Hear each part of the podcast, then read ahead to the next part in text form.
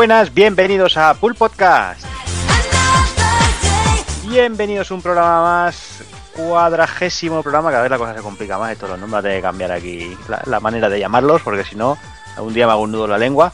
Y nada, un programa dedicadito al mes de febrero, como todo como mandan los cánones, un poquito tarde, pero bueno, como hicimos el, el retro también un pelín tarde, tampoco queríamos machacar uno encima del otro y dejar un poquito de, de espacio entre un programa y el otro.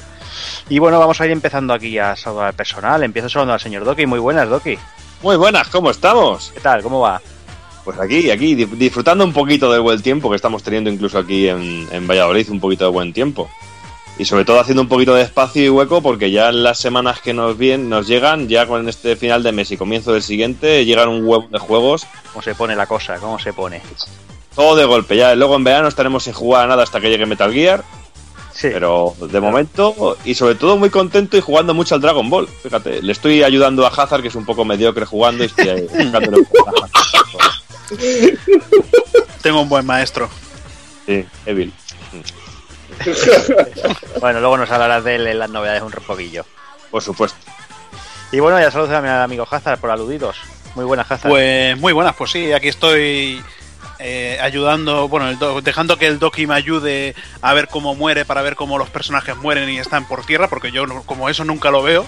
Necesita- pues creo- necesitas sí. un Krillin particular, ¿no? Sí, claro, yo necesito un tío que, que me haga de escudo, que muera y, y- y tener que ir a, a rescatarlo, porque si no, no es un reto el juego. Y Hombre, bueno, yo, tengo más, yo, yo tengo más pelo que Krillin. Yo te, te podría ser Satán si quieres, algo así más. Bueno, eso sí, eso, eso es verdad, ¿eh? Eso no lo pongo en duda. Pero bueno, aquí jugando, esperando el GOTI que ha salido este mes. Eh, sí, el GOTI ha salido este mes, Ryuga Gotoku 0, Yakuza 0, no el Con Bloodborne esas, ese. con esas colacas ahí en Japón, ¿eh? Con truco. Sí, colas con truco es lo que, lo que, lo que te iba a decir, porque estaba el Nagosi firmando. Oh, qué cola. Venga, pues está el Nagosi, macho, cualquiera hace cola. Y se ve ahí de fondo el negocio ahí sentado ahí eh, al principio de la cola. Yo, yo creo que contrató unos Yakuzas, macho, para, para que dijeran a la gente, venga, vosotros pasar por aquí a firmar, a hacer una firmita. Bueno, Pero a ver bueno. Si, a ver si nos lo traen al final. Esperemos que, que algún siglo, ¿no? Bueno, ya, ya veremos a ver. No creo que tenga final, porque si este es el cero, que es el primero, Sí, tú, tú, di- tú dirás. eso sí. Pero bueno, ya nos, ya nos hablarás de él cuando te llegue, ¿no? Ya hablaremos, ya. Muy Sí. bien. Y nada, y me queda ya saludar al amigo Evi. Muy buenas. Muy buena, muy buena. ¿Qué tal? Aquí estamos, que con una Play 4 recién comprada, pero sin, Sin haberla puesto aún. sin desprecintar, macho. Está ahí, ahí esperando. Bueno, tampoco tengo muchos juegos, tengo un, un- un claro ejemplo de la nueva generación como el Mar, el Lego Marvel y, poca cosa más. O sea, que poco voy a probar, la verdad. Pero bueno, decir, decirle a Doki que, que su papel de melenudo que muere mucho sería el de Jansa, que le pegaría También. muy bien el, le pegaría muy bien el papel y decir que hay pruebas, que no te puedes escapar, Doki, hay pruebas. El, eh, Cero y yo te vimos ahí nada más que morir, morir y cómo el Hazard iba a revivirte, tío. Las pruebas no. están. No te grabes en vídeo, tío, que, que luego sale todo, tío. Si yo lo hago por vosotros para que tengáis momentos de humor y de diversión, hombre. Lo que pasa es que el cabrón de Ha- el cabrón de Hazard te está utilizando, tío. Te utiliza ahí cuando hay un jefe de estos final, rollo gorila, va, que se cebe con el Doki, yo le voy tirando aquí de lejos magia y Pero me lo jodido que lo hace para conseguir objetos que le hacen falta a él y me lo dan a mí. Claro. Sí. Sí, sí. Bueno, es que el otro día te ayudé a conseguir uno del Beseta y me lo daban todo el rato a mí. Sí. Pues ya verás cuando juegues al Monster Hunter 4 con él, ya verás.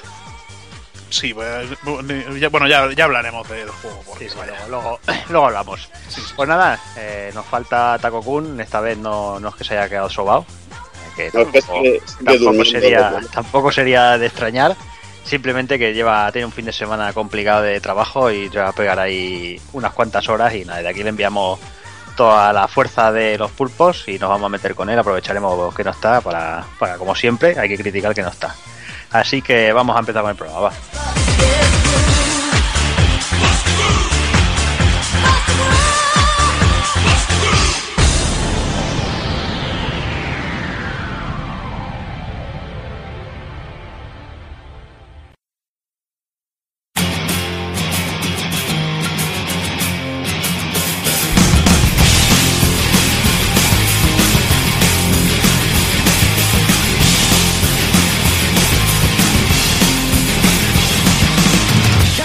Para el cuadragésimo programa empezaremos como siempre con las noticias destacadas del mes de febrero 2015. Pasaremos a las novedades del mismo mes. Tendremos un desvariando del amigo y oyente Il Analizaremos The Order 1886 y remataremos con el ending.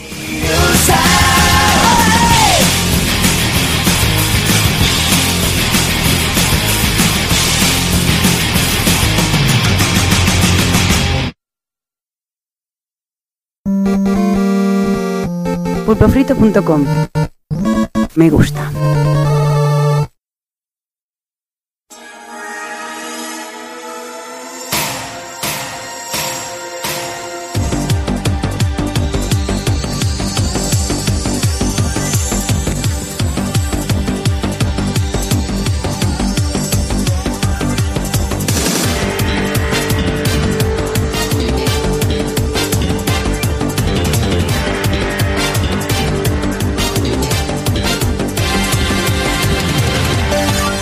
Y arrancamos las noticias. Eh, empezamos hablando de Triace y su reciente adquisición por la compañía Nepro Japan. Y bueno, en principio no es nada del otro mundo que una compañía compre otra, tal como está el panorama. Pero el problema viene cuando nos enteramos de que esta empresa eh, que se dedica al desarrollo para juegos, que bueno, que la empresa que la ha comprado, a Triace, ya sabéis, está Lofea, Valkyrie Profiles, entre otros, la ha comprado una compañía que solo y se dedica exclusivamente a juegos para móviles. Tras todo esto, pues ya podéis imaginaros suicidio, suicidios en masa, la locura total, eh, porque estábamos ya pensando que íbamos a perder estas, estas franquicias. Pero por suerte, un par de semanas después, Nepro Japan ha desmentido que vaya a retirar a Trace del desarrollo de juegos para consola.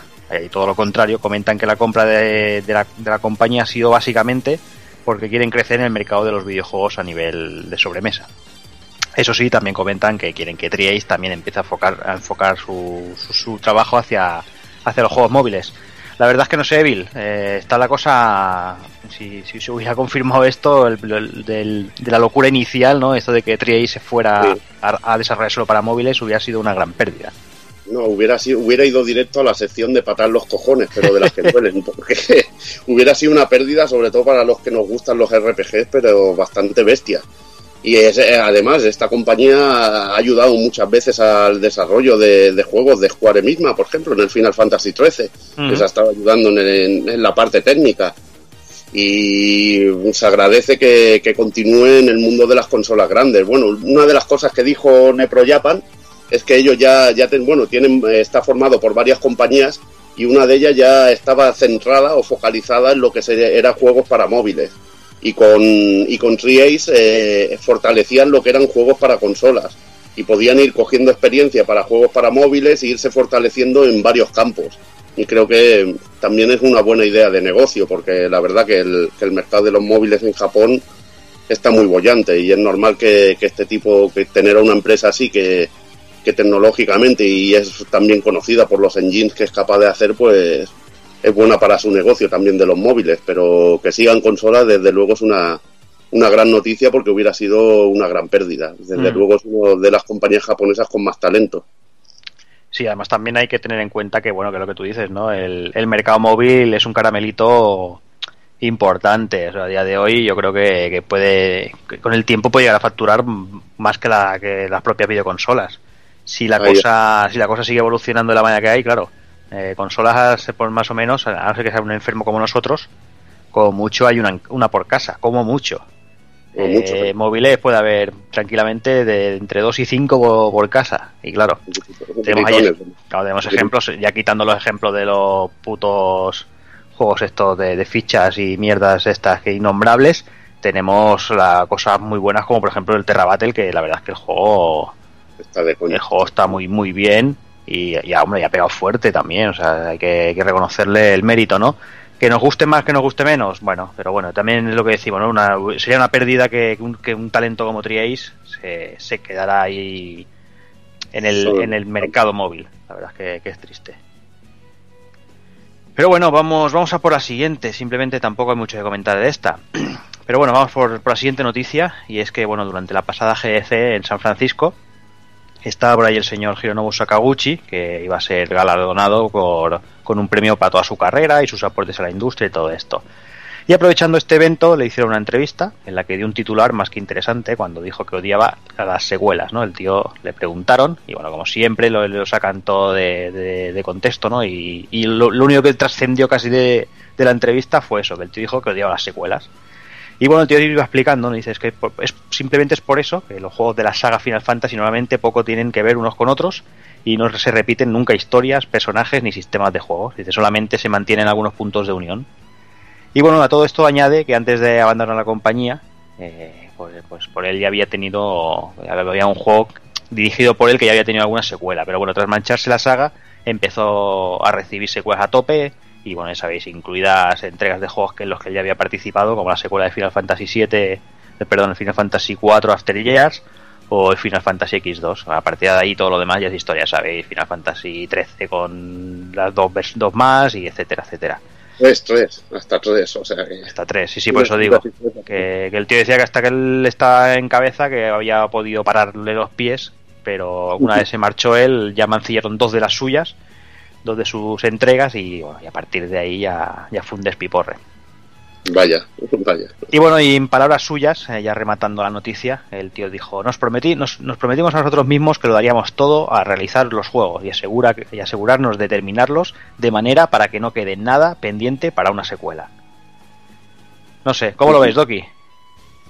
Bueno, pues no sé, es que todo es muy relativo y depende cómo se trate, ¿sabes? Hay secuelas detestables y secuelas que tienen mucha, mucha amiga y que son muy interesantes, no sé, yo creo que en, su justa medida está la clave. Cierto es que cuando un juego saca una secuela tras secuela tras secuela suele ir perdiendo fuelle y suele ir perdiendo fuerza y sobre todo e- e- efectividad a la hora de una historia o a la hora de una mecánica, etcétera, etcétera, etcétera. Pero otras veces nos hacen propuestas completa- completamente diferentes. Por ejemplo, en el ejemplo de Final Fantasy X-2 fue muy criticado, pero yo es un juego que también disfruté mucho en ese sentido. Eh, porque me era una mecánica, aunque a lo mejor la temática no me gustara mucho, pero a nivel de, de, de sistemas de juego y de algunas cosas que tenía el juego, a mí me hizo mucha gracia y me gustó muchísimo y lo disfruté tanto como el 10. O por ejemplo con Final Fantasy el 13. El ejemplo que ha habido tres partes o se ha, ido- se ha ido el juego en tres partes, pero han sido tres partes completamente diferentes sin dos secuelas, realmente. Yo creo que todo depende de cómo se trate. Luego nos encontramos con otros ejemplos que no dejan de ser un calco cambiada la historia y normalmente la segunda parte suele ser un fiasco y la tercera parte suele mejorar o al revés. No sé, eh, como todo, todo depende. Yo creo que generalizar en este, en este sentido es, es una tontería y una forma de crear polémica a lo tonto también. Sí, lo que, lo que a mí yo, yo veo quizás es más un pensamiento de, de, hace, de hace tiempo, ¿no? Por decirlo de alguna manera. Pero sí que me gusta mucho eso que dice él de, de asegurarnos de terminar un, juego de una manera de que no quede nada pendiente.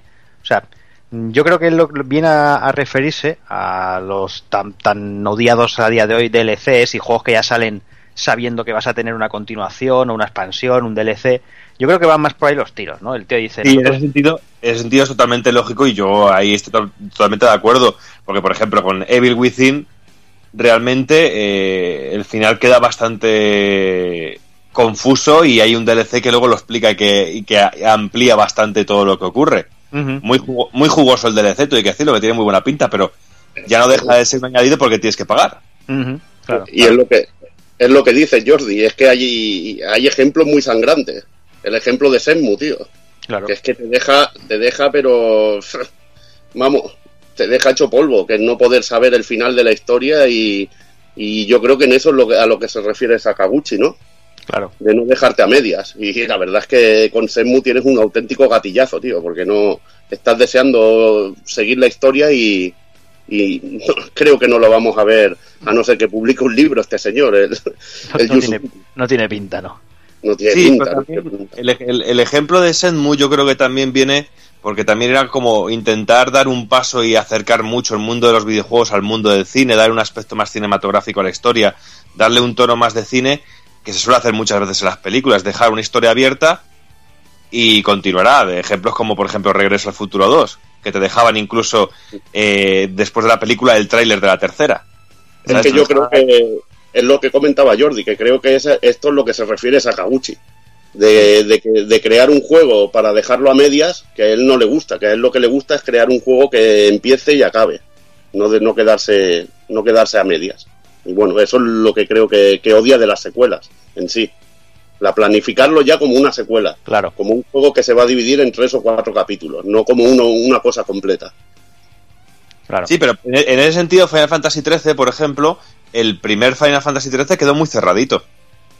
Sí, bueno, pero eso ya fue estirar el chicle un poquito. O fue estirarlo, pero me ofrecieron un juego completamente diferente con Final Fantasy XIII-2, que también quedó muy cerrado. Y ya con Sí. 13 es cuarto de lo mismo, ¿sabes? Es que, no sé, todo Pero- muy relativo. Vamos a entrar en las fumadas, tío, muchas veces. Mm. Claro, es que es eso. Si te lo deja bien cerrado y te siguen sacando secuelas una detrás de otra, no sé, la cosa no cuadra mucho. Y ahí es cuando te aparecen cosas como Dragon Ball GT y, y te acaban destruyendo el cerebro. O sea, que Ahí es cuando hay el estamos. peligro. Ahí estamos. Luego, no sé si Hazard quiere hablar algo de secuelas. Hazard, que estás muy callado. Mm, No, pues sí, es que también las secuelas que. Secuela. Final Fantasy 1 al 12, eh, ya está, es lo que tiene, lo que tenía el tío este. No tenía nada más. Luego pues sacó Miss, Wa- Miss Walker, que ahora está sacando mierda para móviles.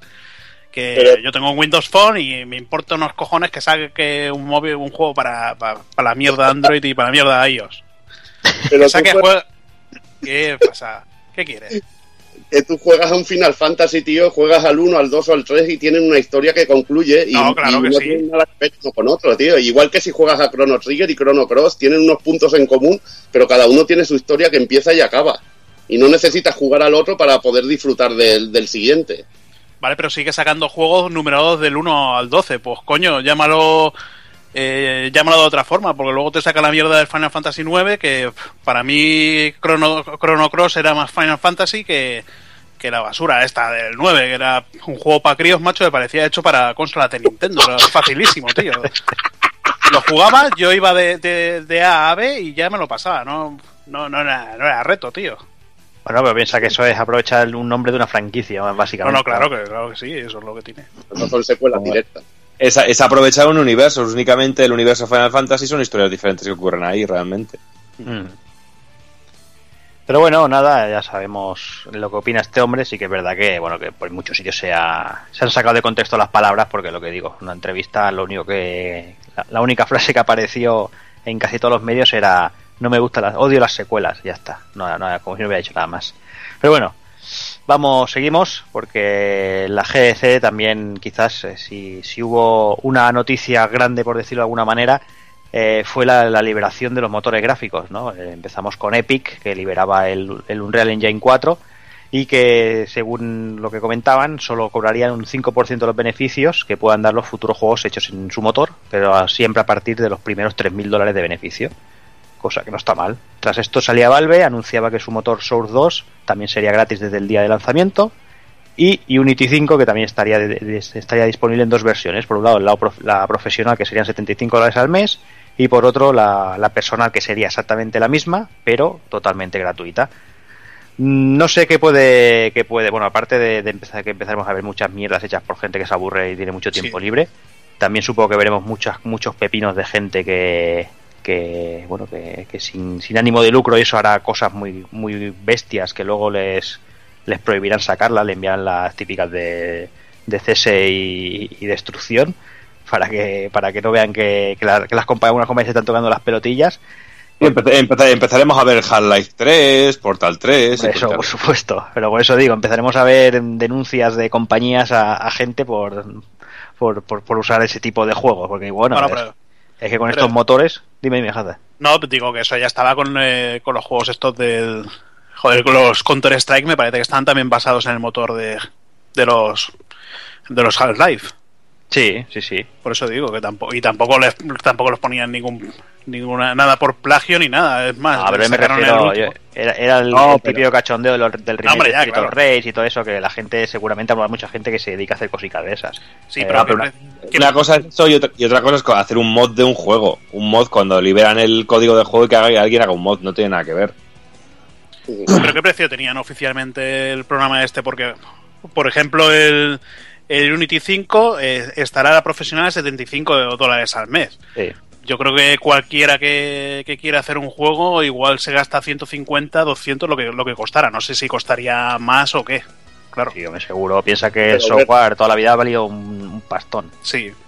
Bueno, pero si te quieres dedicar a esto y, y tienes Hombre, idea, te gastas esa pasta por huevo. Por supuesto. Pero, pero bueno, aquí lo está explicando claro, que por un lado profesional, que es al que tiene una empresa, le va a costar 75 dólares al mes, y para las personas así normales que quieran hacer su juego, es, es totalmente gratuito. Seguramente pero- el de 75 dólares tenga más soporte. Pero esa, Yo- esa, esa persona esa persona que quiere hacer un juego ya tiene que tener un mínimo de idea. Yo, por ejemplo, me bajé el otro día en un, en un Real Engine, lo puse. Ya. Yo me bajé en un Real Engine, lo puse, vi, vi- yo qué sé, vi unas parrillas ahí cuadradas, macho, y dije, esto es una puta mierda y lo cerré. No sé, el, el que, el que- el que quiera esto, macho, se gasta 100, se gasta 100 euros. Aunque luego no, no lo aproveche porque, porque vea que no tiene es- ni puñetera idea, pero yo creo que tiene que tener una base ya para esto. Es una cuota al mes para, para compañías que se dediquen a sacar juegos, que lo veo muy normal. Claro, Bueno, ya, estamos hablando de, motores gráficos profesionales. Esto no va a coger cualquier No, como nosotros y va a hacer un el Shenmue pero 3. ahí- vamos. Bueno, Eso seguro. Pero por eso te digo que Igualmente- eso ya estarán preparados para gastarse el dinero. Hombre, para claro, hacer por supuesto. Por supuesto, pero bueno, no, no quita, no quita que, que Que esté liberando, sí. que liberando puedan salir algún, alguna cosita interesante. Piensa que lo del Unreal Engine 4, el sistema de cobro, este de cobrar el 5% de los beneficios a partir de los 3.000 dólares, yo, yo lo veo, yo veo un buen sistema, porque puede haber gente Sí. que se junten unos cuantos colegas, se pongan a hacer un juego y por lo que sea tengan un poquillo de éxito, lo Y suban a por ahí y tengan pasta y se hagan, y se hagan pasta. Oye, pues es una manera de recuperar la inversión. Yo Bueno, lo veo bien.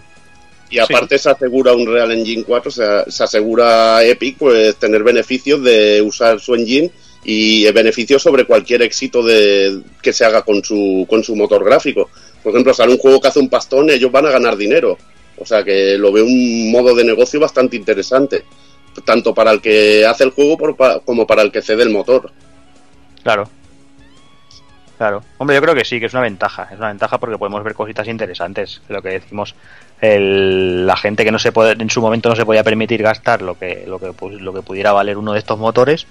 Oye, pues está bien que puedan, que puedan, pues eso, pues trabajar en ellos, la gente que tenga un poquito de idea y, o que le guste, seguramente que habrá gente que, muy máquina como siempre, que, que por- eh, sin ganarse un duro, van a hacer cosas interesantes y bueno, yo creo, yo creo que dentro de un añito así empezaremos a ver, a ver bastantes cositas. No sé a ver en qué, en qué desemboca todo. Mira, según leo por aquí, más o menos, la habían licencias, por ejemplo, la Unity Pro, que te valía eh, 1500, un coste de 1.500 dólares al año. Claro. Por eso digo. Sí, sí, no, no, claro, es lo que hablamos, las licencias son Mm. caras, pero bueno, es eso, el- lo que es una compañía, yo que sé, cualquier compañía está entre comillas obligada a pagarlo, ¿no? No se va a estar bajando, mm, bueno, vamos, pirateando lo- los motores, los engine, ¿no? Pero bueno, yo, yo creo que esto es más un movimiento hacia, hacia la escena en sí, ¿no? Hacia la gente que, que le gusta programar y la gente que, que quiere probar. No sé, oye, pues igual se descubren nuevos talentos, ¿no? Como ha pasado muchas veces. Yo creo que, que es una buena, es una buena, es una buena manera y, y bueno, es- está bien que, que se liberen todos, entre comillas, casi todos, por lo menos, y que bueno, que así se, se pueden descubrir muy buenos talentos y a ver si, si bueno, bueno, empezamos a recibir cositas interesantes también. Así que no sea todo pixel ahí pintado cuadradito a cuadradito. Claro, así los indie ya serán, ya pueden ser en 3D, tío. En fin, y vamos a terminar con la última noticia, una noticia que por esperada no, no quiere decir que no, que no, que no quisiéramos saberla ya, y es que se confirma la fecha de lanzamiento de Metal Gear Solid 5 de Phantom Pain. Y bueno, se filtró un día antes, como suele pasar en estas cosas, se va a preparar un evento, pero el día antes o dos tres días antes algún cabrón te filtra lo, más importante, y es que el próximo 1 de septiembre, pues nada, aparecerá, aparecerá el juego en en- a nivel mundial. Además, lo hará con una edición especial exclusiva de Game para, para España, con un mini brazo, un, un mini brazo biónico, que, que para que lo, lo sepa, el brazo es la mitad del- de la escala, o sea, la escala real es, es la mitad el que, el que aparecerá por aquí. También os diré que el brazo, en, en la edición japonesa, el brazo sí que será escala 1-1, pero la edición japonesa me parece que costará casi 300 euros. La, la diferencia es, es obvia, ¿no? De aquí vale 100, allí vale 300. Y bueno, y yo personalmente quería dar un pequeño tirón de orejas a Game porque, bueno, porque yo tenía unas poquitas movidas, porque dentro de la, de la descripción del producto ponía que solo se podía reservar uno por persona, que lo veo cojonudo, porque soy el primero en que está en contra de la especulación, pero yo nos pilló currando y yo cogí la mía, cogí la de Evil, desde el enlace que pusieron a través de Twitter, que tú puedes reservar sin tener que entrar en la, en la La web. descripción, con lo cual no veías eh, este aviso. Y yo lo reservé. Y nada, y entonces ah, un par de días después me dijeron que solo se podía reservar uno por cliente y tal. Estoy hablando con ellos, decían que sí, que está desde el primer día. Y nada, bueno, al final me, me cancelaron una. Por suerte, Bill llegó a tiempo a pillar otra, por si acaso, y no se quedó sin. Pero bueno, yo es que creo que el problema en sí es si. O sea, el sistema, el sistema en sí de la web que deberían de. Si quieren hacer esto más a menudo, que yo creo que deberían de hacerlo, estoy totalmente a favor. Creo que deberían de preparar la web para ello, ¿no? Porque yo solicité, o sea, metí las dos en el carrito, o sea, metí dos unidades en el carrito, lo hice y me cobraron los 20 euros de la reserva, 10 de cada, sin ningún tipo de problema. No sé, si queréis, si queréis hacer un sistema de, de anti-especulación y que solo se puede hacer uno por persona, oye, pues preparad la web y lo hacéis, que me parece cojonudo.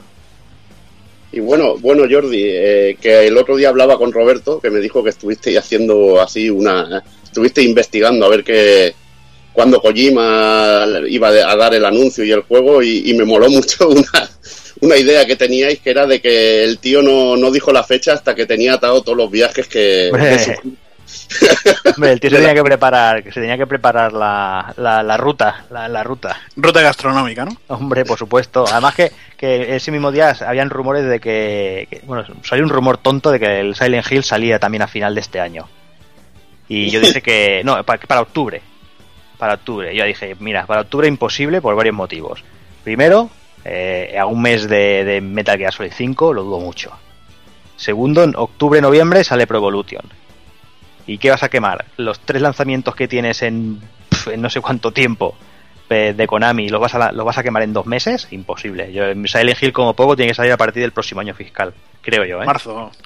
Sí, yo creo que sí, porque lo veo demasiado canibal- cani- canibalizarse unos a otros y la verdad es que no creo que Konami esté por la labor de, de sacar o sea, los, sus, tres únicos lanzamientos. Iba a, decir, iba a decir los tres lanzamientos más importantes, pero que son realmente son sus tres únicos lanzamientos ah, y, y sacarlos en- con dos meses de diferencia. Yo lo veo absurdo. Y sí, sacan- y dentro de ello... el- eh, dime, dime. No, no, di- di- di, Fab. No, digo, sacan el Rising 2, que dicen que no, pero. Claro, Rising 2 estaba preparado, se les escapó seguro. Pero es lo que decimos, no pueden, no pueden juntarlos tanto. Y entonces lo que pasa, pues eso, lo van a separar y además que Kojima es eso, no se puede dar la vuelta al mundo dos veces en seis meses, tío. O sea, el tío coge ahora, a principio del año que viene, se saldrá a promocionar el, el Silent Hills y, a- y para el siguiente verano pues, a, a promocionar el, el Racing 2. Y está todo calculado, hombre. El tío se, se ha preparado las vacaciones a, lo- a dos años vista. está todo calculado y está todo pagado, que eso Está todo pagado, ya que está pagado. si, si ese no lo tiene pagado por Konami, me parece a mí que lo tiene lo tienen jodido. En fin, no sé. eh, yo creo que de aquí hemos caído todos en el brazo. ¿Tú has caído, Hazard? mm, Pues no. No, No, no lo pillas verdad al final. Va, no sé, no me, no me convencía tampoco. Además, ahora con el Monster Hunter estoy enganchado a pillar figuras del Monster Hunter y me cago en la hostia. Hostia. Joder. Figuras de resina. eh, Madre mía, te va a hinchar el polvo. buah, Y tanto y tanto. Bueno, Tú sí caíste, ¿no, Doki? Yo sí, por supuesto. Me lo dijiste y él, eh, estaba en el trabajo y escondido en el baño con el móvil intentando hacer la reserva desde el móvil. Claro, sí lo que hice yo. que reservé la mía y la de José, así. Lo que va a haber Es cuando te das cuenta del nivel de enfermedad cuando estás escondido en el trabajo, en el baño, con el móvil buscándote la vida para, Para comprar droga. para el videojuego. Lo que me va a molar va, va a ser la cantidad de fotos con el brazo haciendo todo tipo de gestos, tío. Sí. Ah, eso sí, un, un consejo a todos. La foto con el brazo haciendo focus mm, va a ser la típica, o sea, que, que la gente se la ahorre y hay que, ser, hay que ser un poquito más, más original. No sé, meterse, el- meterse un dedo en la nariz. En el no sé, culo. algo así, en el culo, no sé, de todo, ponerse que te coja cogiéndote la picha, no sé, si opciones hay muchas. Irte de puteches y poder metérselo a la putilla también. oye. ¿pero eso es mechero también o no? ¿O ese solo era en el Peace Walker? Solo el P-Word. Pero bueno, igual puedes hacerle un mod, Joder. tío. Hacer un mod, tío. Pero bueno, pues nada, eh, esperaremos a septiembre a ver qué tal, qué tal.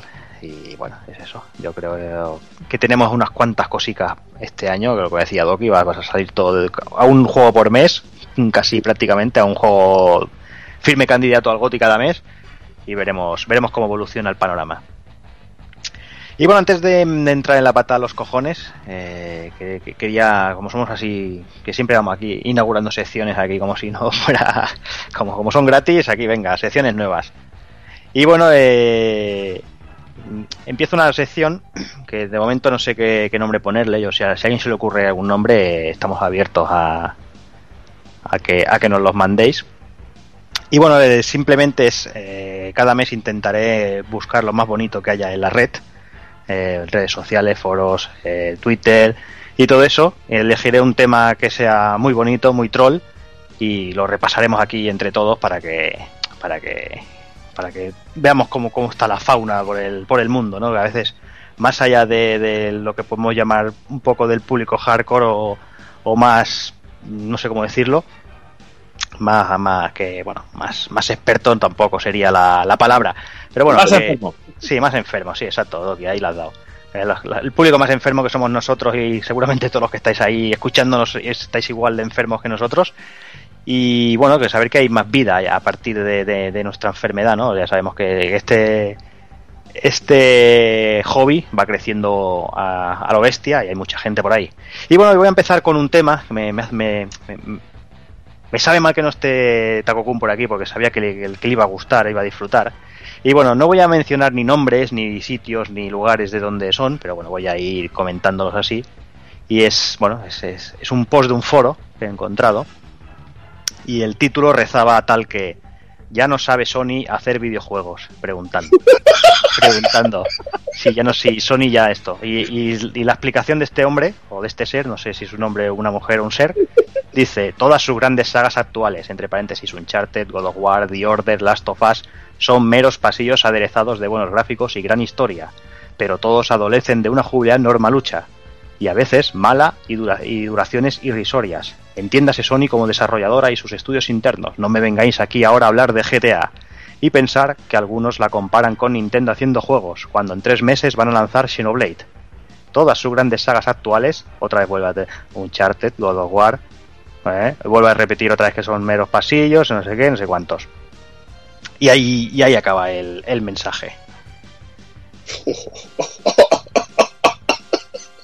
No sé si queréis comentar algo o, o- o voy con las, con las A ver, contestaciones. eh, es de- esto es de un talibán nintendero, pero de pura cepa y, y de lo máximo, tío. Ni yo mismo podría decir esta, esta cantidad de sandeces, tío. Porque, Ah, bueno, ya ver, iba, a decir, ya iba a decir yo que te sentía reconocido. No, hombre, no, joder, no, es que esto es demasiado, tío. Es demasiado. A ver, a mí no, a mí hay juegos de Sony que no, que no me, que no me divierten tanto como otros, pero bueno, un God of War está de puta madre. Y un Uncharted me lo he pasado de puta madre, aunque tengan un final anticlimático total. Y cubos de agua. Sí, cubos de agua, como tú dices. De- Pero de- bueno, de de de decir of Us- que- De no Last sé. of Us es cuarto de lo mismo, porque tanto a nivel de mecánicas, a nivel de, de, de empatía con los personajes, de empatía con el espacio, de, de tensión dramática y tensión lúdica, es, es, es brutal. Es que no, es, es algo totalmente absurdo. Es que es atacar, a- eh, defender una compañía atacando a otra es, es, eh, es totalmente. Eh, que te salen juegos como Puppeteer, que está muy bien, que es un plataforma más clásico, tío, que, que, que lo podría firmar la propia Nintendo, el tipo de juego que es, y, y- y, bueno, y se hacen cosas como Little Big Planet y te hacen cosas como Tearaway, no sé, hay que jugar más y hay que ver todo lo que puede ofrecer Sony. No, no es santo de mi devoción Sony, tío, pero ya decir estas cosas es que ya es de ser muy talibán, tío, Bueno. pero muy, muy, muy talibán. Bueno, pero vamos, vamos a lo que interesa y es, a- como podéis imaginar, esto esto em- em- empieza pues, en descalificaciones. Yo voy a leer todo literalmente, ¿eh? o sea, tal cual está escrito en, en dicho foro. Y el tío, si si os acordáis, ha dicho que entiéndase Sony como desarrollador de sus estudios internos. Y, ven, y luego eh, dice, no me vengáis aquí ahora a hablar de GTA. Pues entonces, ¿y qué es lo que pasa en el- en la primera respuesta? Un tío le pregunta, ¿y el GTA? Esa es la, inteligencia Sony. Sí, sí. Este, este se perdió las clases de comprensión, comprensión, comprensión lectora, coño. Hombre, pero también eso puede, también eso puede ser para trolearle. Sí, hombre, eso, por supuesto. También. Hombre, Al igual que viene el siguiente y dice, ilumíname, ¿qué juego destaca por su maravillosa jugabilidad y no sea norma lucha? Y dice, Call of Duty no cuenta, ¿eh? Aquí con el, con el cuchillo. Y esta que le gustará, bueno, esta no, la siguiente le gustará mucho a Doki. Luego viene otra persona diciéndole algo que empieza a poner algo un poquito de, de luz en el asunto. Dice, alguien que dice que la jugabilidad de, de Last of Us es mala, es subnormal, no hay más. ya está. Es que un poco yo- yo- cafre, he dicho muchas palabras para adornarlo, para dar un poco más de vida al, al comentario, pero es que sobra. Eso directamente me quito el sombrero. Está. Está claro. Después viene otro hombre también que dice criticar de Last of Us por mala jugabilidad cuando es un, un simulador de arrojar ladrillos cojonudo es de no tener ni puta idea.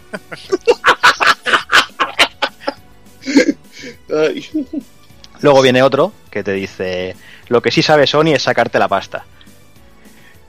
Eso como, como todas.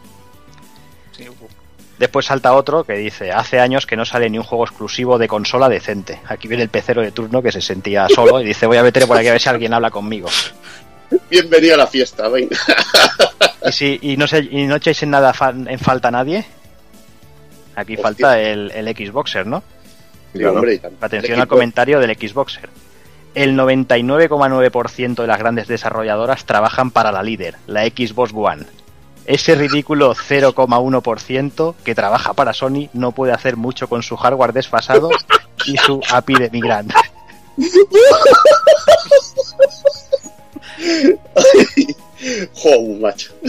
Entonces, tras esto, pues empieza el- la conversación a desvariar en, en temas del mapeado de del Xenoblade, empieza a hablar de la gente de Dark Souls, empiezan a hablar de Skyrim y su mapa gigante, sus no sé qué, 400 metros cuadrados de mapa, kilómetros cuadrados de mapa del Xenoblade y todo eso.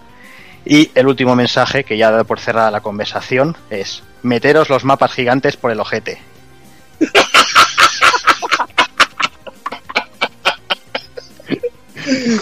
Soberbio. soberbio.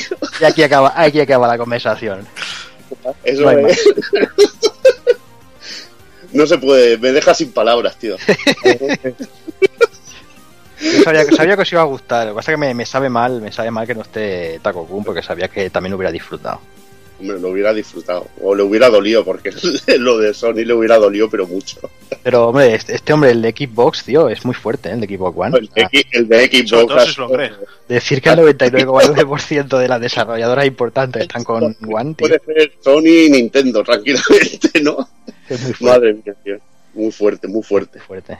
Pero bueno, eh, simplemente tenía preparado otro, lo que pasa que bueno, que este, encontré este, que realmente la idea me la dio, eh, bueno, es un, programa que escucho de radio por aquí local, que hacen algo parecido, pero en plan general. Y, a- y po- al poco tiempo eh, vi un, un tuit de, Nintendo diciendo ya están a la venta la nueva tirada de amigos, no sé qué, y el primer mensaje era pues ya me dirás dónde cojones están, porque no hay ni un puto amigo por ningún sitio. Y, bueno, eh, eh, iba, iba a me- a meter esa conversación porque se hacía larga, bueno, empezaba la gente a- con los improperios hacia Nintendo, como suele pasar. Pero buscando, rebuscando un poquito la red encontré este post y dije, este que es, es, es el ideal para, para inaugurar la sección. Y bueno, ya vamos, vamos a ir cerrando aquí y vamos a ir ya por la pata de las pelotas, va.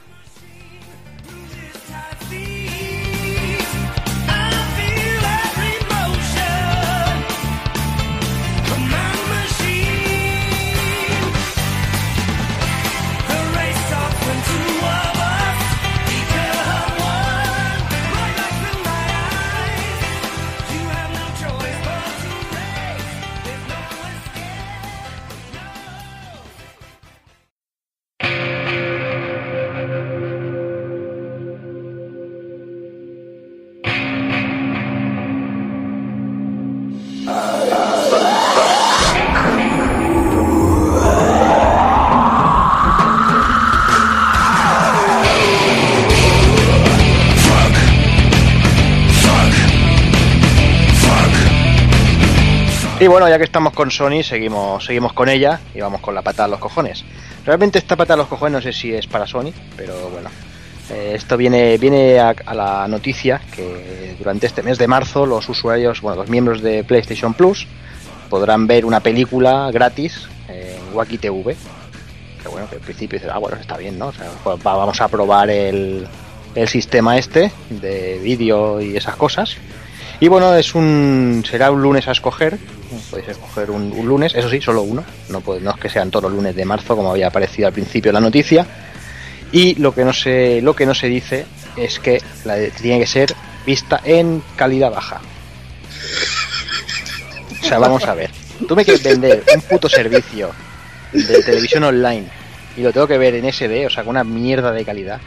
A ver, pero no me seas gitano, tío. Si me quieres vender el puto servicio, si quieres vender el servicio a la gente, lo que tienes que hacer es dejar ver una puta película, ni que sea una sola, un capítulo, 10 minutos, lo que sea, pero coño, que me lo pongan a una calidad brutal, que a mí se me caiga luego al suelo y diga, coño, esto lo tengo que comprar yo, yo lo pago, hago pago lo que haga falta para ver mis series, mis películas. Pero es que, ¿cómo cojones, tío? Se le ocurre. No, te dejo una película, coge la que tú quieras del catálogo de Wacky TV, que hay muchas, ¿vale? Muchas cojonudo, me parece cojonudo. Pero la ves en calidad baja de mierda, que la verás como el puto culo y se te quitará en 10 minutos las ganas de verla. Es que, no sé. No sé, Doki. Mm, Wacky TV, tío, es que es. es- Menuda, menuda promoción de mierda que hacen. Doki TV, sí. es una Doki TV. Sí. Lo que pasa es que te daría calidad de la buena, pero bueno. Eh, pero pues me, me- me parece increíble por lo, que, por lo que tú dices, sobre todo porque si tú quieres vender un servicio, pues tienes que ofrecer pues el 100% de lo que puedes ofrecer, aunque sea durante dos horas que dure una película. Claro. Pero lo que tú dices, que sea interesante porque yo, por ejemplo, a mí no me importaría pagar todos los meses una cuota mejor de 10 euros si sé que de ahí voy a tener un contenido de puta madre con una calidad de la hostia, de series, de películas, pues digo, pues mira, a lo mejor me compensa esos 10 eurillos en vez de tener que andar descargando, que si va un enlace, que si tengo que buscar enlaces de no sé dónde, que si por DD, que si por series Danco, que si no sé qué. Pero claro, es que yo también lo probé porque a mí me vino la, la, la oferta esa también en el MediaMark y lo fui a a ver y era una puta película en SD. Es que es absurdo. Yo creo Que- yo era absurdo. Era, era, era casi como un screener, realmente, ver la película de mierda. Claro, es que yo, yo lo te digo, yo llegó una nota de prensa al correo y empecé a leerla, ¿no? Y digo, hostia, hostia, qué guay, ¿no? Empiezas a leerla y dices, hostia, qué de puta madre, pues oye, pues voy a probarlo. Y a lo mejor si me gusta, hasta pico, ¿no? Si hay series y todo eso, que es lo que a día de hoy es lo que más consumo yo personalmente, hostia, pues si lo que tú dices, ¿no? Si hay un servicio, te da un buen servicio, una buena calidad, hay mucho contenido y el precio es razonable, de eso, no sé, 10, 20 euros al mes, oye, pues te lo, te lo planteas, pero es que, coño, déjame ver cómo se ve. ¿Pues qué pasa? Que si la pongo a 1080, que la calidad, o sea, la, la conexión va como el culo, o cómo va esto. No sé, no sé. Yo creo que esto, la cosa está jodida. Está... Pero yo, yo creo que esto tiene que mucho. Siempre se, se dice que los usuarios no, no tenemos cultura de. de, de consumir de Sí. consumir medios digitales. Pero coño, es que tampoco nos educan. No, claro. ¿sabes? O sea, Es que yo creo que para que la gente pueda entrar un poquito y meta la patita un poquito en el mundo digital y que deje de piratear, realmente tienes que ofrecerles algo de, algo de primeras. Eh, también te digo una cosa, que a los que se nos critica a los que descargamos realmente somos los que lo comprarían, lo que lo, lo llegamos a comprar. Claro, es que a ver, realmente, yo personalmente, yo te hablo de mi caso, ¿eh? Yo a lo mejor soy un tío raro, pero yo, yo ahora consumo sobre todo series, ¿no? Porque por mi vida no me puedo plantear demasiadas veces ver una película de dos o tres horas, lo tengo complicado, ¿no? Y, y yo veo series, pero a ver, yo quiero una puta serie, verla una buena calidad y verla eh, o con subtítulos, me da igual, o en inglés o en doblada, me da igual, incluso que las, compraría, las pagaría hasta si están en inglés con subtítulos. Pero, pero lo que no es normal es que me queráis cobrar por un catálogo de mierda que tiene Wagi TV, por lo que tengo entendido. Y, y eso, ¿no? O sea, por algo que es que no sé, es que no sé cómo explicarlo, ¿sabes? O sea, es el, el rollo este de decir, mm, oye, si yo pago 20 euros, si a mí me das lo que yo, lo que yo hago yo hasta a día de hoy en internet, lo que, lo que tú dices, ¿no? Lo que yo me puedo descargar de un sitio o de otro, si yo eso, eh, pagando 20 euros, lo tengo directo, oye, pues yo los pago. Pero es que luego eh, tenemos una empresa dominante como Netflix en Estados Unidos que lo está reventando y lleva no sé cuánto tiempo intentando entrar en España y el- las putas leyes y el puto gobierno solo hace que meterle palos en las ruedas. Entonces, entonces ¿en qué quedamos? O sea, es, que, es que es que lo de siempre, es que es con las putas palo- burocracias y, y, claro. El palo en la rueda ya sabes cómo se llama, se llama EGAE, tío. Es Sí, un no, no, palo- está claro. Es un, un tronco, un tronco como el que lleva el, su- el chuachi en, en comando, más o menos. Bueno, claro. eso, eso las televisiones públicas de España que, que les corta las alas que, y ya está. No sé.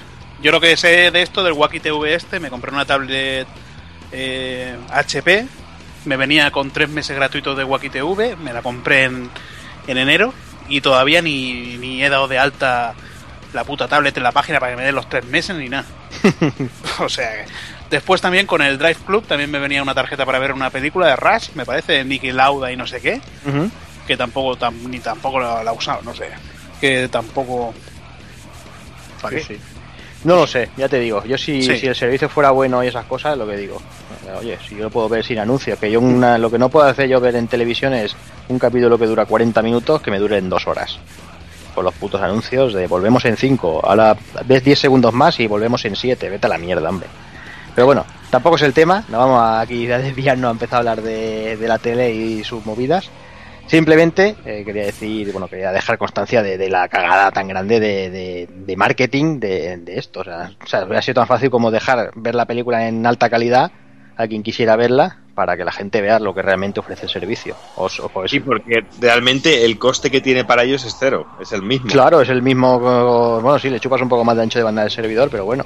eh, lo que tienes que hacer es intentar coger potencial, potencial, clientes potenciales, ¿no? Es lo que yo creo. Si, si, si, si haces esa mierda de promoción, no sé. Es como si tú vas al supermercado, hostia, prueba nuestra nueva Coca-Cola y te dan abierta y sin gas, ¿no? Entonces dices, esta mierda que yo para quiero esto, ¿no? O sea, es que, es que es así.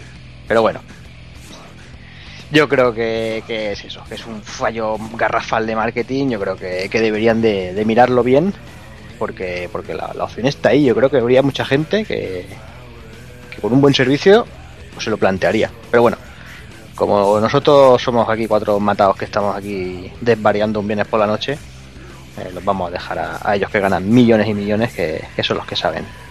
Así que nada, dejamos las noticias y la patada a los cojones por aquí y vamos a ir ya con las novedades.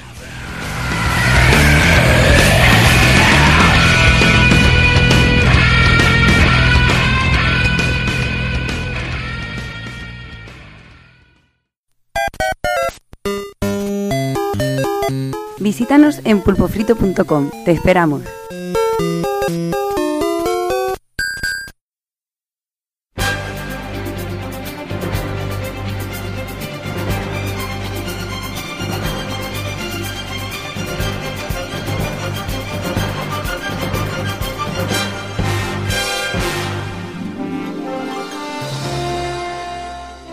Vamos con las novedades. eh, empezamos con el día 13 y ese aquí va Strip, un Deatan, un Dresset, que nos va a hablar un poquito Hazard. Bueno, me parece que fue la versión Play 4 la que ha salido ahora. Eh, la- bueno, no tengo ni idea, porque como tengo la de Play 3 japonesa, la de PS Vita y la de Play 4, no sé cuál ha salido, pero bueno. Eh, bueno, y es un juego que la verdad recomiendo para jugar mejor en PS Vita. En Play 4 pues, los gráficos son tan, tan cutres que, que no le echas en falta. Las ralentizaciones pues en Play 3 son peores que en PS Vita, por ejemplo. En Play 4 no tiene ninguna ralentización. Y bueno, pues eh, un juego de las veces que me parece que haya hablado aquí, tres o cuatro veces, pues nada, pues sigues desnudando a vampiros, le- les quita la ropa para que dé la luz del sol. eh, entonces, pues sabes si son vampiros y desaparecen. Eh, llevas un grupo que es el grupo de salvación de Akiva, que va contra, contra esta banda de vampiros que se dedican a. Bueno, intentan dominar eh, todo el barrio. Y bueno, no, no tiene una historia grande. Me parece la compañía, no me acuerdo ahora que si era Spike Chunsoft o alguna de estas Es que. Spike. Sí, Sí, es. Spike. Sí, los Sí, del Ken eh. Ah, vale. bu- Bueno, eh, todos los juegos son los mism- el mismo estilo. Los Way of Samurai también era del mismo estilo, que es, es misiones así sueltas. En este quizás es un poquito, te, te tiene un poquito más guiado, te dice mejor dónde ir. Que los otros eran haz misiones, misiones secundarias y ya está. Y bueno, quizás eso es lo que tenga, lo que tenga bueno. Como juego de rol, pues no os esperéis un juego de rol largo, igual te puede durar unas 12, 13 horas haciendo toda la historia. Tienes diferentes modelitos, ropas, tanto para el personaje tuyo como los enemigos. Y nada, yo creo que, que nada, es un juego muy friki, que eso lo disfrutaré yo, los del Club del 7 y pocos más. No, Hazard, ya sabes que yo estaba esperando la versión de Play 4 de este juego, eh, que a mí me Yo- picaba la curiosidad. Pues eh. yo te digo que yo te recomiendo mejor la de PS Vita. Es que lo veo un juego de un juego Ya está portátil. el no con el síndrome de me gusta todo, tío. Todo menos Pokémon. Bueno, no, no sé. joder, macho, que no, eh, tampoco es eso. Los juegos de coches no me gustan tampoco, ni los de fútbol. sí, entonces, Pero ¿por no sé que me gusta todo. Pues la Mario Kart me encanta, me encanta. no sé si tendrá versión crossbuild de esta, pero. Vete a saber. Ni idea, ni idea. Pero bueno, Pues nada, ya hemos hablado de este y me quedo contigo, Hazard, porque el mismo día teníamos eh, una de las pocas cañas de oro que le quedan a Capcom, que es Monster Hunter 4 y Ultimate, que salía para 3DS. Sí, que la verdad lo han hecho dificultad Nintendo porque madre mía, llevo en 32 horas que he jugado, los monstruos ni me han despeinado. Eh, voy con, con espada y escudo, que es la- el arma más básica, quito 140 de vida, mientras que por ejemplo hay espadas que te quitan 240, 300. Y no sé, bueno, pues el juego, pues un juego de caza que se disfruta más jugando online. Eh, yo estoy jugando con Dante77 de Rejugando.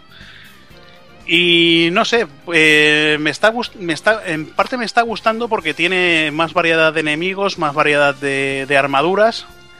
eh, tiene menos misiones, toca cojones de, de vete a buscar setitas, vete a hacer un, Golden Fish. un carne. A pescar, Bueno, las, eh, las tiene, pero no, pero si te pasas las de caza, que hay un montón, hay bastantes, eh, ya tienes suficiente para pasar de subir de rango e ir consiguiendo armaduras, ir consiguiendo de todo. Es lo que, lo que está bueno, bien. bueno saberlo. Sí, porque madre mía, ahora tenemos nosotros también pendiente una de, de ir a buscar huevos, está tomado por culo y puf, vaya tocada de cojones de misiones que, que la verdad sobran. Y nada, en cuanto a jugabilidad, tiene la novedad de que te puedes subir en los, en los, en los enemigos, en los bichos grandes. No es como, como el Dragon's Dogma que te podías arra- agarrar y escalar, ir dando. eh, tienes que hacerlo aquí mediante. Mediante. eh, joder. eh, acantilados. Bueno, no, pero es que no me salía acantilados, eh, bordillos y cosas así. Que saltas con la, con la espada quitada y entonces saltas encima, eh, justo cuando vas a aterrizar haces el ataque y, y te agarras a ellos y vas dando caña mientras eh, te sale un- en medio de la pantalla una cara de un dragón que va mordiendo. Si está en verde, pues darle hostias y si se pone en rojo, pues le, le das al botón R para agarrarte al bicho mientras ve- pega volteretas y hace de todo. Y nada, pues comentar también que yo estoy jugando en Nintendo, eh, bueno, en la 3DS XL, en la normal. Eh, me consume la batería una exageración, igual en 3 horas 20, sin el 3D desactiva- eh, con el 3D desactivado me consume toda la batería. No sé si, supongo que esto en la New 3DS XL estará solucionado, no sé si seré yo que estoy obsesionado con que me dura poco y resulta que le estoy dando más horas de lo normal, pero bueno, habrá que ver. eh, el juego... Yo lo que sí que he oído a gente eh, que, que tienen por aquí la, la, la New 3DS, que este juego que hay mucha, que sí que se ve bastante diferencia entre una versión, eh, jugarlo en una consola y la otra. Sobre todo a nivel de fluidez. eh. Mm, Pues, pues es posible. Yo te digo, yo no lo he probado en. No lo he probado en una New 3DS XL, pero dentro de cabe el control. Ya dije que la demo no me convencía mucho con, con sin segundo stick. Yo estaba acostumbrado a la versión de Play 2, que digamos que el segundo stick era para, para atacar. Aquí el ataque es, me parece que es el la Y y el B. O el, o, bueno, dos botones de. Dos botones, dos, dos botones. Y no sé, lo veo diferente en eso, en lo que es el control. Luego, pues bueno, el botón L para, para apuntar al enemigo, fijándolo con la pantalla táctil que tiene un, un, selector para, para fijarlo. Bueno, dentro de cabe el juego es, entretenido, pero muy sacrificado, muchas horas. Yo llevo, ya digo, 32. Eh, los monstruos no me apenas me han despeinado con las armas básicas. Y es ahora cuando, cuando empiezan a salir los monstruos de nivel G, que son los, los fuertes, que sí que son los jodidos. Y por fin, por fin nivel Play 2, que me parece que aquí ya salió la versión Monster Hunter G, que era la segunda que salió en, en Japón. Muy bien. Pues nada, yo también he escuchado lo que he comentado aquí, que, que en, que en la New 3DS el juego va más fluido. Eh, Sala sobre todo de frame rate, nada más, ¿eh? No, No, no, bueno, y es posible que eso afecte también a, al Mm. consumo de batería. Puede Sí, aparte que también la- lo que también he, oído bastante, la, la gente que, que por aquí tengo varios amigos que la tienen, la New 3DS, que dicen que se nota también mucho la batería, que la batería dura bastante más que las otras versiones, ¿eh? que también es algo muy positivo la consola. Y bueno, nos quedamos, nos quedamos en 3DS y nos quedamos también en el día 13, que aparecía el ya esperado, ese juego que todo el mundo había jugado, el Zelda favorito de todo el mundo. Ese de Legend of Zelda Majora's Mask 3D Doki, ese juego que, que, que era el, el favorito de todo el mundo, ¿no? Cuando Sí. se anunció.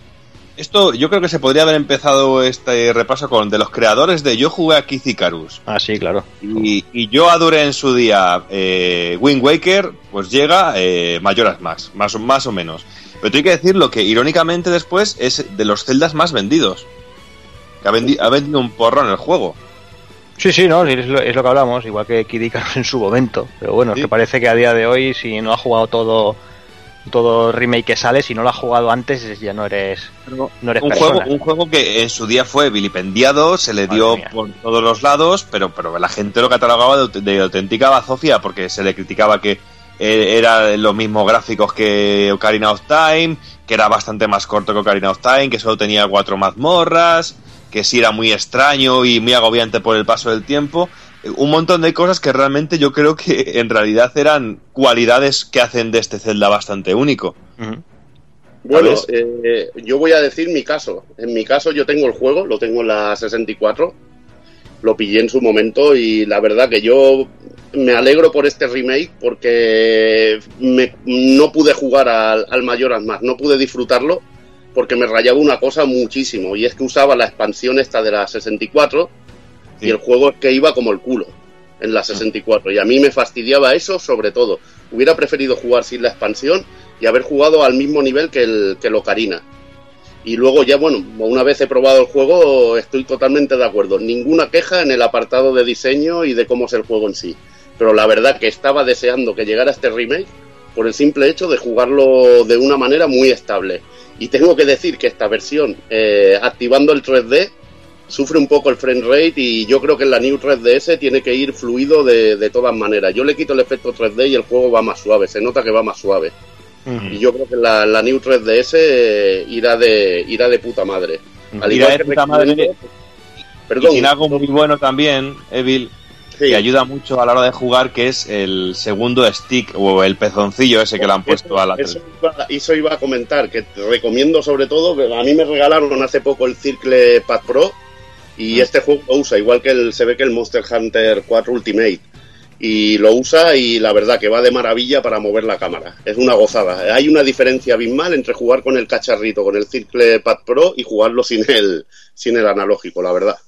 Sí, es, es importante decirlo porque es que si no el juego tenemos que ir continuamente moviendo la cámara y fijándola con el, con el L, con el L, con el R, no me di cuenta ahora mismo. Pero eso a veces puede llevarnos a problemas eh, porque también es el mismo botón que es para fijar a los, a los enemigos. Con lo cual podemos vernos en una muerte directa. Pero realmente después, yo por el juego, eh, por ejemplo, este es, no es mi celda favorito, pero es de mis celdas favoritos porque me, me caló muchísimo en su momento y me lo sabía de memoria. Incluso me enfermé mucho, tuve dos días en los que pude jugar mucho y lo compré un viernes, un jueves por la noche y el domingo por la noche ya lo había terminado, con todas las máscaras. Porque me enfermé mucho, porque me gusta mucho y lo tengo muy fresco, muy fresco en la cabeza. Eh, pero a nivel de juego, si no lo conocéis, eh, aparte de postureos y aparte, es un juego que merece muchísimo la pena, sobre todo por todo lo que rodea al juego, todo lo que hay alrededor de, este Zelda, las historias que tienen los personajes de, la ciudad, las historias que te encuentras eh, de personajes que tú viste en Ocarina of Time y que les encuentras aquí de manera completamente diferente y con unas historias súper profundas e increíbles. Eh, volver al rancho y encontrarse a la que supuestamente es Maron eh, y ver a los, a los, a los hermanos a los hermanos del rancho y ver toda la historia que tienen detrás eh, los personajes con historias tan profundas tan oscuras es una auténtica barbaridad el juego. Todo hay que decirlo que para mi gusto es un juego que está roto en, en 3DS Eh, para mí ha sido un trabajo bastante chapucero el que se ha hecho por varias razones. Primera el juego está com- completamente roto. Está completamente, completamente roto y no es que haya, haya que buscar los sitios donde está roto, donde te puedes cargar el juego y pasar- pasártelo en dos horas o en media hora, que se puede hacer. Sino que está roto porque hay a veces que haces algo que no tendrías que hacer y hay saltos temporales que tú, que tú no has pedido en el juego y que das saltos temporales en el juego y que te joden la partida realmente. Y a mí me ha pasado ya dos veces. Y una vez me jodió mucho la partida y tuve que volver bastante hacia atrás. Y luego también, aparte de esto, que esto pues un, un error a la hora de programación del juego, eh, creo que la han cagado en que lo han facilitado muchísimo. Pero Bueno, muchísimo. Sí, tienes razón en eso, porque hay una piedra que te explica lo que tienes que hacer prácticamente. No es por eso. Es que en el, en el, en lo que he visto, que eso no, no lo he usado yo porque digo, hostia, es que esto me va a quitar el disfrute del juego y te pone, ve a hacer esto en esta mazmorra, y es que te lo pone como unas en fotos y te lo explica todo. Lo, lo hice una vez, por ejemplo, lo probé y digo, hostia, voy a verlo después de hacer una mazmorra y es que te explicaba todo. Sí, no, no me hizo nada de gracia. eso pasaba también en el Ocarina of Time, ¿eh? También había una piedra chivata de estas. lo que llama Nintendo la superguía. Pero yo me refiero de que mm, en el, la gracia que tenía el Majora's Mask es que realmente tenías que jugar a contrarreloj con el tiempo.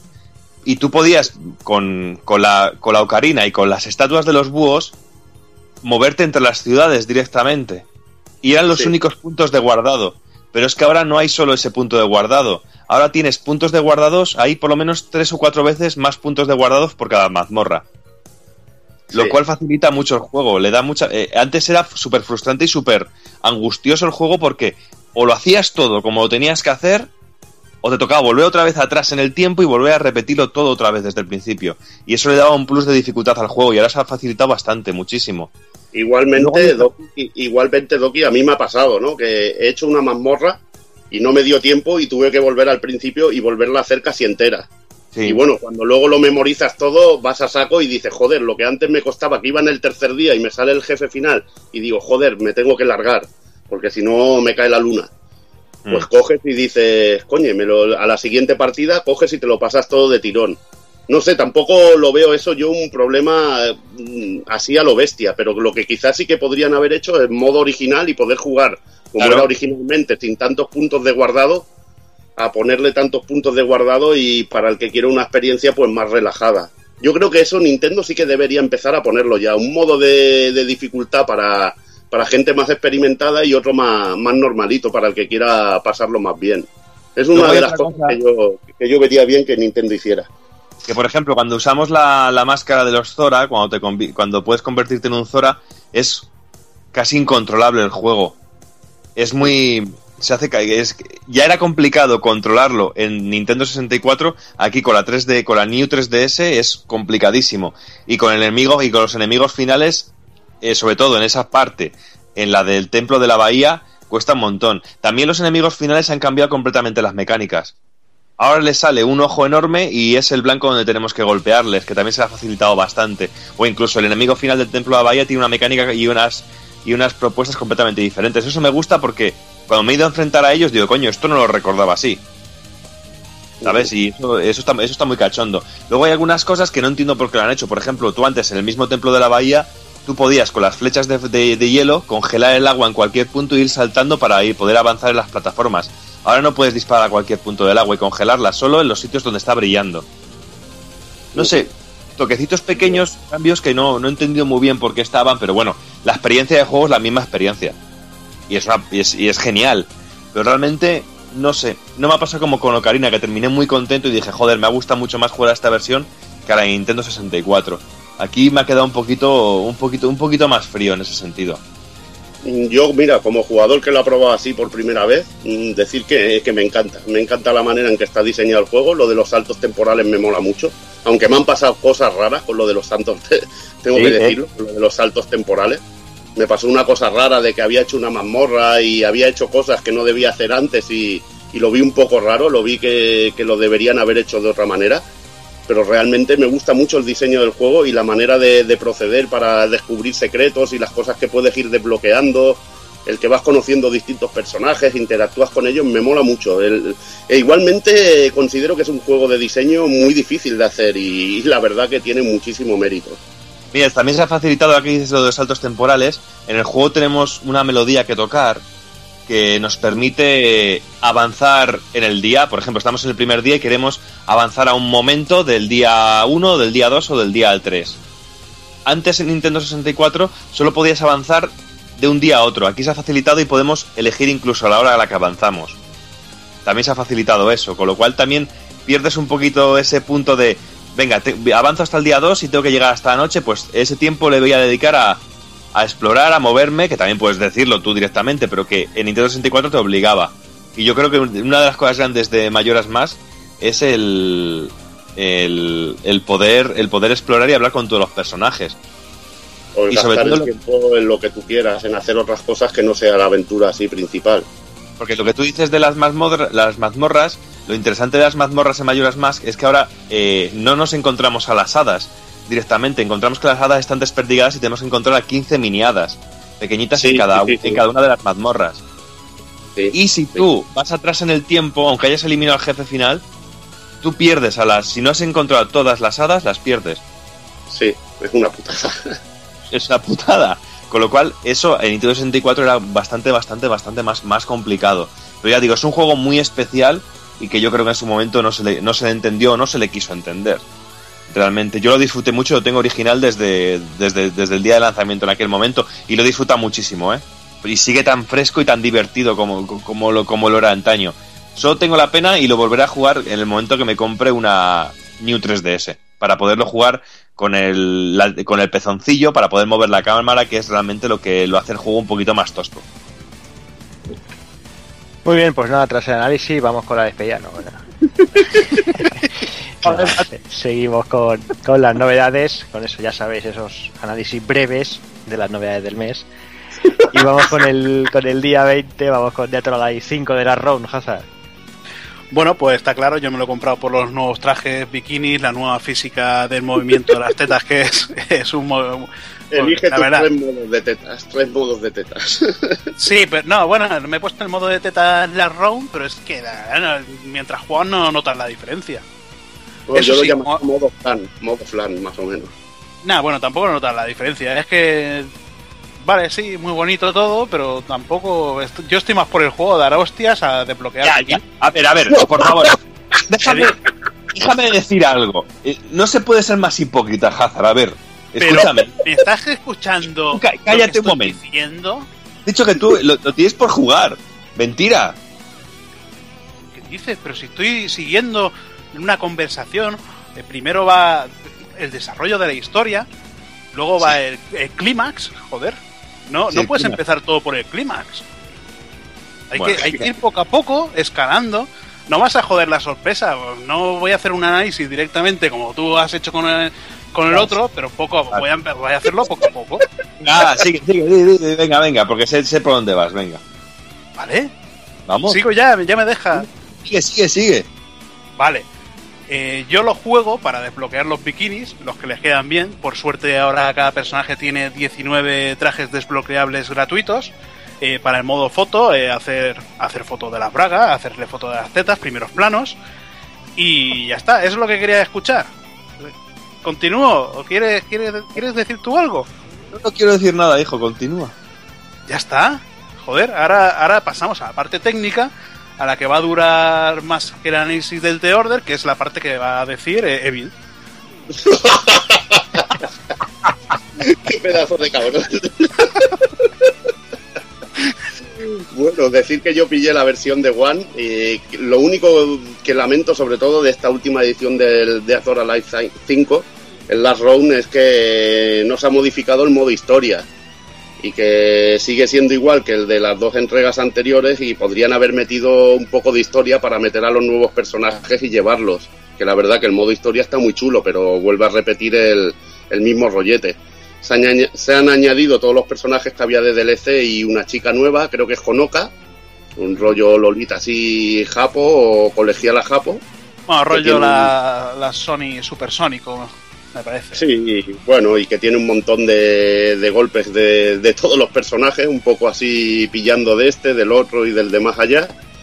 Y bueno, mm, la verdad, han añadido creo que dos escenarios nuevos. Uno el del cartel aquel eléctrico que creo que era del 2 a De 3. Crimson, Sí, del 2 a 3 y el otro ahora no me acuerdo la verdad cuál, cuál era. Han añadido un par de escenarios y bueno, creo, no sé si movimientos de Tacteam han añadido y sobre todo trajes. Y la verdad que, bueno, el juego, como juego de, de lucha, si te mola lo que es el rollete de Azor Alive, en que está muy basado sobre todo en las contras, pues es muy disfrutable y tiene multitud de modos de juego y es la versión más completa. Decir que va a 60 frames va como la seda, al menos en Xbox One. Al principio hubo un poco de problemas y se tuvo que poner un parche, sobre todo si, si, conecta- si te conectabas online, el juego se te quedaba a veces colgado o empezaba a ralentizarse a, a lo bestia. Pero bueno, lo solucionaron con un parche y si jugabas offline, pues podías jugar la mar de bien. Y la verdad que, bueno, más de lo mismo, más suave, porque creo que las intros en las versiones de Play 3 y 360 van, van a 30, aquí van a 60. Y decir que muy recomendable, o sea, para el que le guste de Azora Life y si no ha pillado ninguno de los anteriores, esta es la versión más completa y bueno, que tiene modos online, tiene modo de todo tipo para, para disfrutar, para dar y vender y la única lástima para mí sobre todo es lo de que no se haya ampliado el modo historia y se haya puesto a los nuevos personajes para poder disfrutarlo. Yo creo que una, una lacra del juego es el fanservice. Eh, vale, a mí me gusta el tema del fanservice, pero yo creo que es una lacra porque el, el, tema de que la gente huye del juego porque solo ve un juego de fanservice. Y como juego de lucha, como dices, también es un juego bastante interesante. A mí, bueno, eh, más también con los, con los personajes que tiene, me parece que tiene un total de cinco personajes de Virtua Fighter. Eh, no sé Sí. si con- se controlan igual que en Virtua Fighter, pero también es No, no, no, un no, eh, a ver, eh, Diferente, un poquito más. Alive- Death or Alive en sí eh, es un, un poco calco de, de, Virtua, de Virtua Fighter, Hmm. pero más dinámico. Virtua Fighter es bastante más técnico.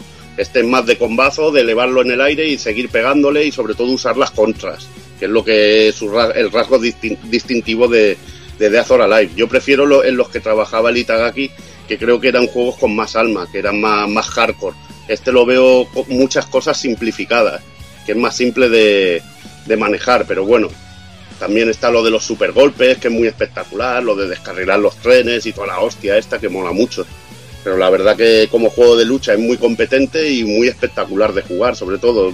También es fácil de fácil de, manejar al principio y no, es- no tiene modos muy chungos. Si luego quieres la cosa más chunga, te los pones en los niveles más, más difíciles y verás que la máquina te contraataca prácticamente todo y que tienes que usar todo tipo de triquiñuelas para ganar.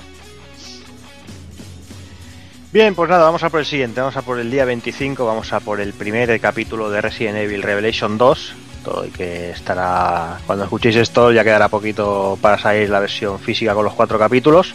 Pero bueno, Hazard nos va a contar un poquito el primer capítulo, que es el que realmente salió salió durante el mes de febrero. Bueno, en principio me parece ya, ya llevan tres, eh, con los spoilers Sí. que va soltando a la gente con, con análisis, la puta manía que tienen de hacer análisis por capítulo. Eh, la verdad, si un juego gráficamente, bueno, técnicamente, con sonido y doblaje y todo, es igual, no analices un, un puto capítulo, macho, que vas a explicar a todo el mundo la historia Pues sí. de la gente no, que no la ha jugado. Yo me compré el primer capítulo porque quería ver más o menos hacia dónde iba este Revelations 2. El- y la verdad me ha decepcionado un poco porque no continúa lo que es la historia del la historia de la primera entrega que acababa con con cierto personaje que hacía las veces de, de Wesker con sus Wesker Reports. No diré, no diré qué personajes por si hay alguien. No solo voy a explicar todos los capítulos, ni, ni siquiera el primero para que veáis. Y me ha decepcionado eso. En cuanto a tema de jugabilidad, me recuerda mucho, sería una mezcla de, del primer Revelations con, con Resident Evil 0, en el que puedes cambiar de personaje tal como vas actuando y es algo, algo que, que me ha gustado porque por ejemplo vas con, con Moira con la linterna, cambias a Moira, apuntas al, al enemigo con la linterna y el otro, el otro personaje pues eh, ataca o puedes cambiar tú otra vez y atacar tú. Eh, luego con también, eh, bueno, el capítulo, lo malo que dura muy, dura muy poco, duran dos horas y media, tres horas. No sé cómo será la totalidad del juego, mm, igual dura 10 horas, pero dentro de que cabe es, disfrutable, es diferente. Yo espero jugar más y, poder decir que si el juego merece la pena o no. De, momento tengo la duda esa, de si merece o no. Bueno, pues nada, cuando salga la versión completa, que seguramente la compraremos unos cuantos, ya, ya hablaremos de ella. Y nada, vamos al día 27, Doki, y vamos con ese Dragon Ball Xenoverse. Pues sí, sorpresa y de las gordas, porque he de decir que yo este juego he intentado, o no, realmente no he hecho ningún caso hasta escasas dos, tres semanas antes de que fuera el lanzamiento, que no sé, que vi algo en un vídeo que dije, uy, esto tiene, tiene, tiene buena pinta, me dio, una, me, me dio muy buena impresión. Y no me he equivocado, realmente vuelvo a tener otra vez las sensaciones que tuve con los primeros Budokai, eh, que me lo pasé, me lo pasé muy bien, muy bien, muy bien, muy bien con ellos. Pero todo aderezado con una estética muy a los a los Tenkaichi, eh, con un espacio completo por el que moverse, un espacio muy abierto, pero todo con una fluidez como si fueran realmente unos unos unos, unos Budokai a la, hora, a la hora de la verdad. Y encima metiendo un pequeño mundo, entre comillas, en el que puedes desplazarte, con tiendas, con alguna zona para poderte comprar ropa, que tiene también mejoras, que, que te mejoran ciertos stats o te los empeoran un poquito y un servicio online que funciona entre comillas bien, porque yo estoy, yo estoy pudiendo jugar, oye, contigo estoy pudiendo jugar sin ningún tipo de problema. ¿Sabes? Pero luego a la hora de conectarse el juego online, porque tienes la posibilidad de estar conectado en todo el universo, en el mundo de, de Xenoverse online y que esté la gente que está jugando también por ahí moviéndose y haciendo sus propias cosas o teniendo conversaciones, que eso no se conecta casi nunca.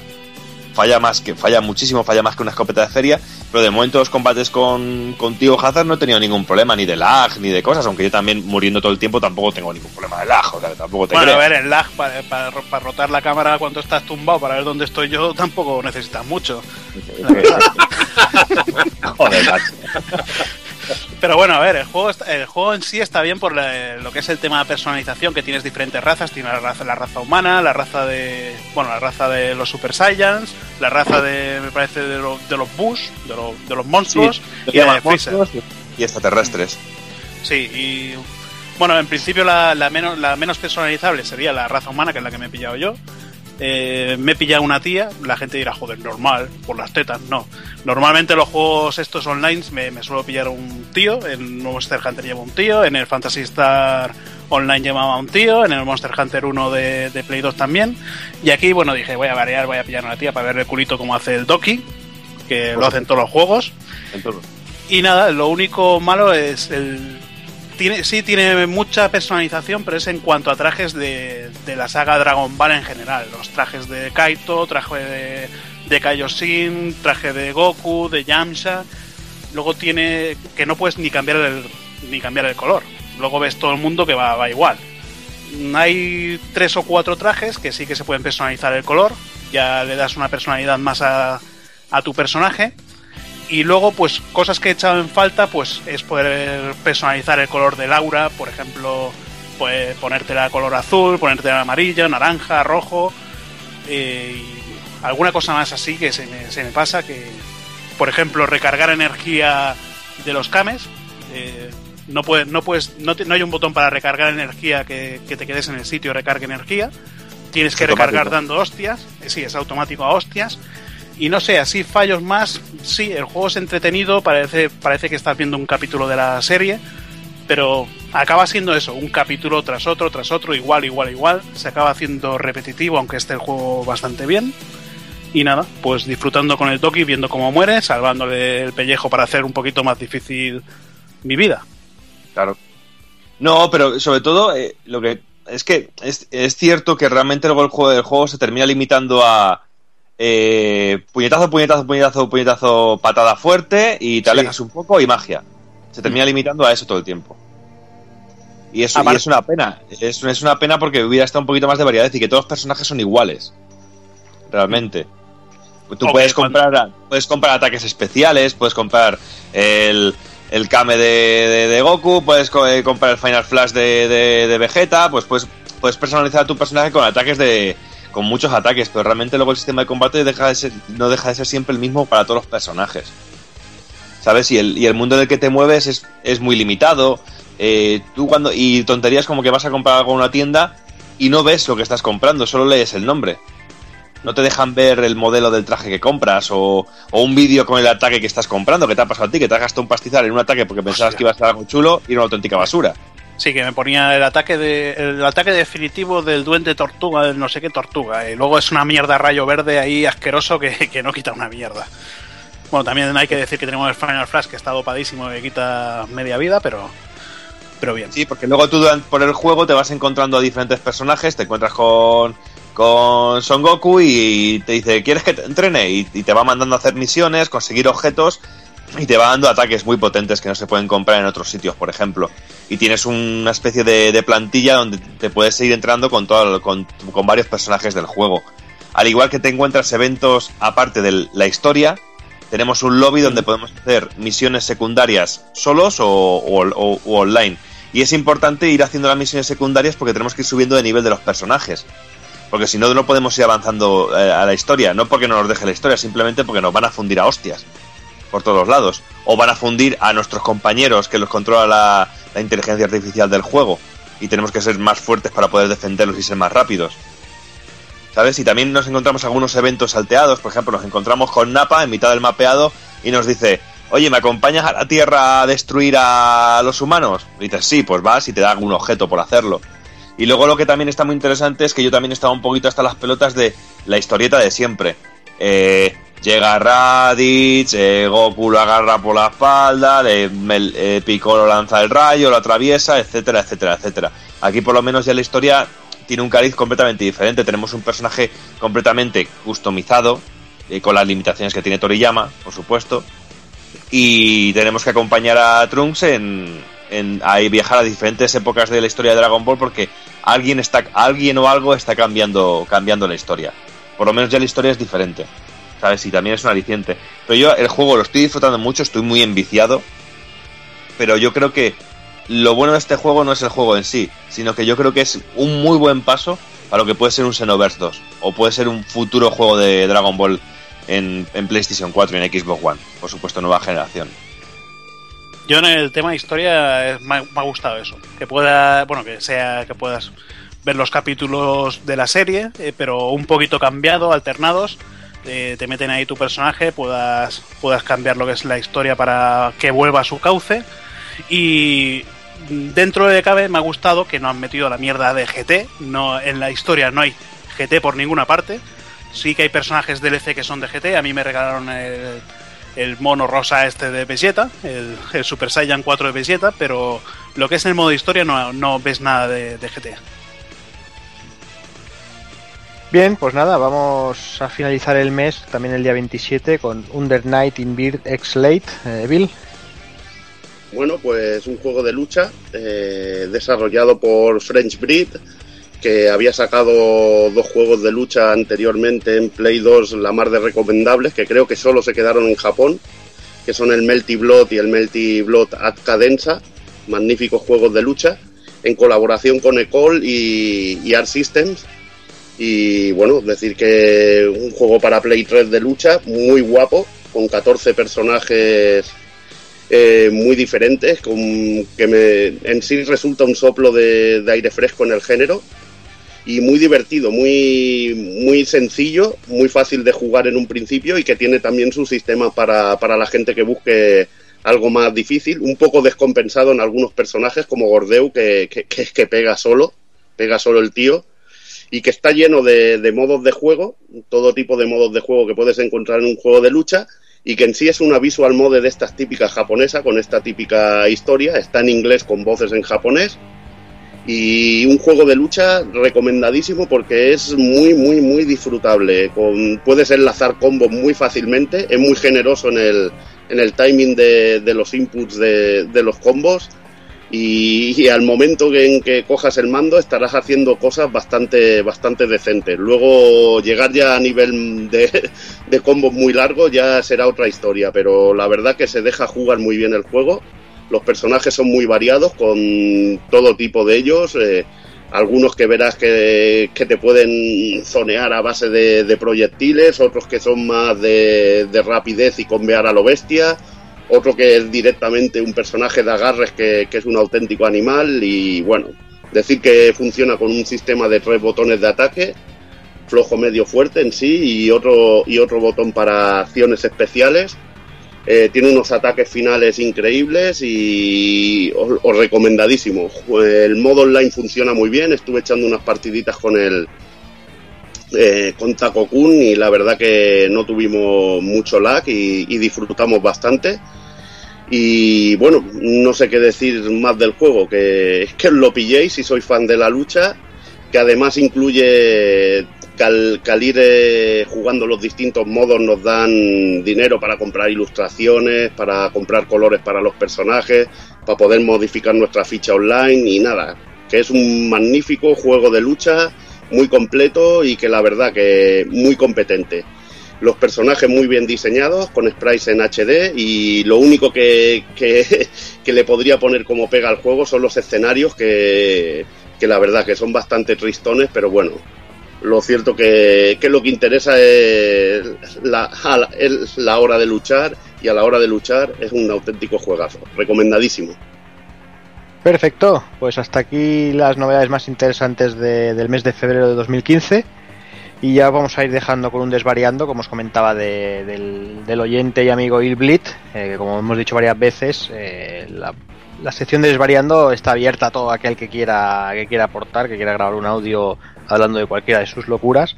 Y bueno, es lo que ha hecho el Blitz. Nos podéis, si alguien se anima y no lo quiere dejar, eh, tenéis por ahí las redes sociales, por Facebook, por Twitter, donde queráis, nos podéis dar un toque y os pasaremos el mail o nos lo enviáis directamente. Y, bueno, y, y os lo pondremos en el programa. Así que nada, os dejamos con su desvariando, unos minutillos musicales y ya vamos con el análisis de The Order.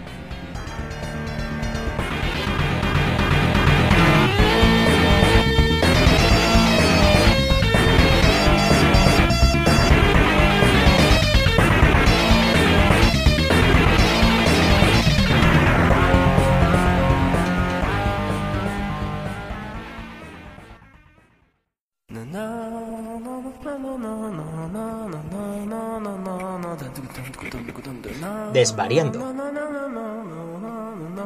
Desvarío. Desvaríos. Desvaríos. Desvaríos. Desvaríos. Desvaríos.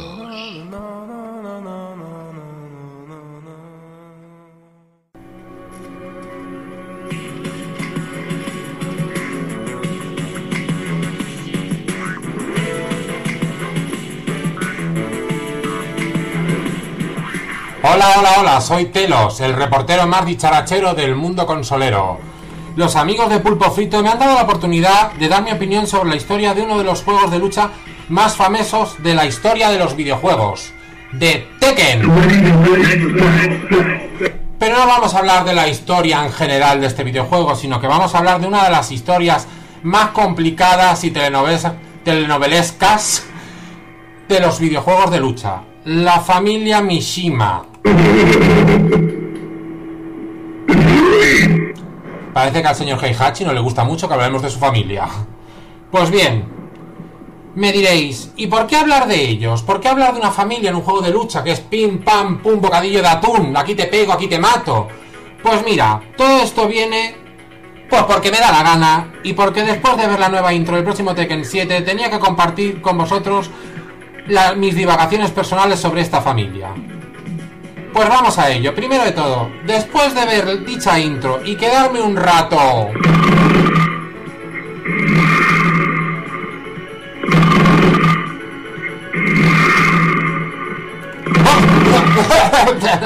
Perdón.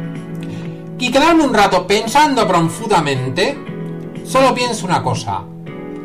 ¿Pero qué le pasa a la familia Mishima, joder? Sí, que qué les pasa. El padre Heihachi, que en el primer juego que quiere es cacharrar volcán para abajo a su hijo Kazuya. El Kazuya, que sube por el volcán cual cabritilla loca de Heidi. Y le dice a Heihachi que a dónde vas patatas traigos. Y los trancia volcán para abajo. Después, el nieto Jin aparece en plan que han pasado 15 años como quien ve pasar el autobús y se viene todo envenenado y escarcia al Kazuya, que ya no es hijo sino padre, y al Heihachi, que ya no es padre sino abuelo. Pues si tú estás flipando, no te digo cómo estoy flipando yo. Mientras tanto, la madre, la Jun, del susodicho hijo, se ha ido por tabaco y si te he visto no me acuerdo. Después aparece el bisabuelo Jinpachi, en plan, ¡Si me queréis, irse! Con unos bigotes que ríase usted de Dalí en sus años mozos. Y mientras se descubre que el Hikachi, aparte de adoptar a un albino que queda fashion y cuco y hace compañía, o sea, tuvo un hijo bastardo. ¡Ay, que me quedo muerta! Yo también. Y el hijo encima, que se llama Lars, que ya tiene delito, me lleva unas pintas de ser el sexto Power Ranger que ni se lame. Muy bien. Metamorfosearse. Dragon Thor. Dragonzor, Dinozor o lo que le echen. Y a todo eso rondando por ahí mientras en, lo- en- en el anterior juego, la Suka, que es la prima por parte de Jun, que verdaderamente ni pincha, ni corta, ni nada, pero es muy maja ella, oye. Y ahora en Tekken 7 viene la mujer de Heihachi, Kazumi, que no es solo la mujer, sino mujer, madre, madrastra, abuela, tía, tía abuela y lo que le cocinen. Qué paranormal es todo, ¿eh? Totalmente. Pero lo que es peor, que es suegra. Así, la Jun toda envenenada que dice que no vuelve ni jarta tequila. pero que volvió. Recordad Tekken Tag 2.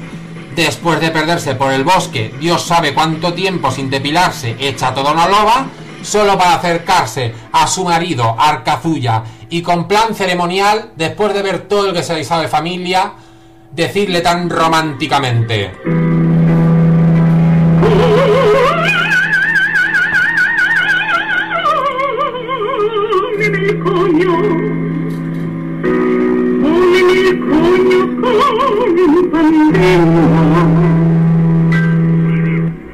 Pues bueno chicos, esta es la historia de una de las familias de un juego de lucha de uno de los más famosos de, la última generación. Bueno, la última generación de la otra y de la anterior, Tekken. Que ya no sé si es un juego de lucha o es la loberida, por tal como va la cosa. Si ya en Tekken 7 nos traen a la madre, suegra, prima, hermana, cuñada, tía, abuela, vecina del quinto, pues ya en el 8, yo que sé, a lo mejor nos ponen de, de jefe final a Belén Esteban. Dios no lo quiera. Pues venga, muchas gracias por dejar compartir esta paja mental con vosotros y espero que me volváis a escuchar muy pronto. ¡Hasta luego!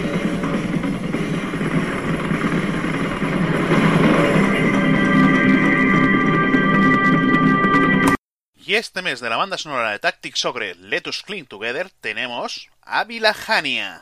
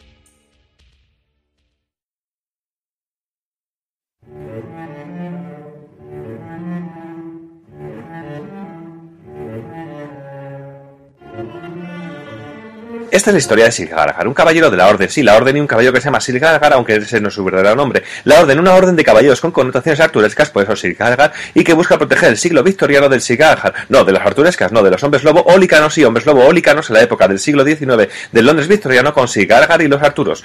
Y junto a alguna temporada Jack el Destripador, los licanos, hombres lobos, Silgargar, los Arturos, y, y, y Jack el Destripador, y una sociedad que en continua ebullición y que busca un cambio gracias al mundo de los revolucionarios y la revolución y Silgargar y los licanos. Con lo cual Silgargar tiene un chocho terrible en la cabeza con los licanos, con los hombres lobo, con Silgargar, con Arturo y con toda la pesca. Y no sabrá quiénes son los buenos, quiénes son los malos, si los licanos, si los revolucionarios, si los hombres lobos, si el siglo XIX, si los eh, revolucionarios, si los victorianos, pero todo tiene algo que ver porque algo huele mal en Dinamarca, algo huele a podrido en Dinamarca, pero bueno, mejor dicho en Londres, porque si algo huele a podrido en Dinamarca sería más con connotaciones a Hamlet. Pero bueno, mm, Hamlet, oh, qué argumento más bueno para un videojuego. Pero bueno, todo se termina solucionando o no, quién sabe, tenéis que jugar el juego y no hablar tanto.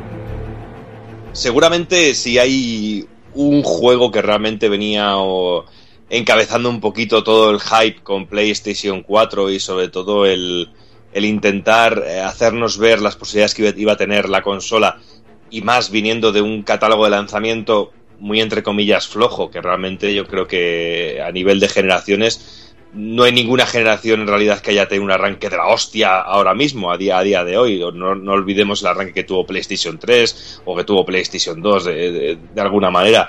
Pero realmente los vídeos, las primeras imágenes que empezamos a ver de, de The Order dejaban entrever que íbamos a tener un producto muy, muy potente. Y yo creo que mucha de la base de, de ilusión que teníamos los, los compradores de, en primer lugar, de PlayStation 4 eran títulos como este. Yo personalmente estaba muy hipeado con el juego, tenía mucha ilusión por todo lo que se estaba viendo, por todos esos entornos, eh, con, con, la niebla, con Londres, ese estilo tan victoriano, todo ese aspecto y también metido con un poquito con eh, toques sobrenaturales, con hombres lobo y todo ese tipo de, de universo, pues hacían de, de este producto algo que en principio iba a ser para mí algo muy potente y lo que yo tenía mucha, mucha, mucha, mucha ilusión. La pena vino... Perdona, bueno, yo la, no, que yo la verdad no me... El juego, tal como lo iban presentando, no sé, tú igual porque tenías... Has tenido la consola desde el lanzamiento, lo ibas mirando más. Yo me la compré en diciembre. Eh, no había visto nada, había visto algún vídeo por encima, poca cosa.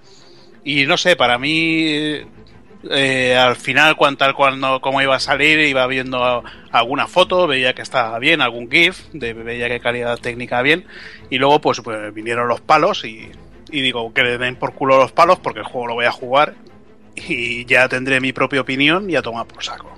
Sí, pues yo creo que, que esa, eh, tu actitud, lo que tú has dicho, es lo que iba a explicar yo ahora mismo, que es realmente la actitud que tendríamos mm. que tener todos.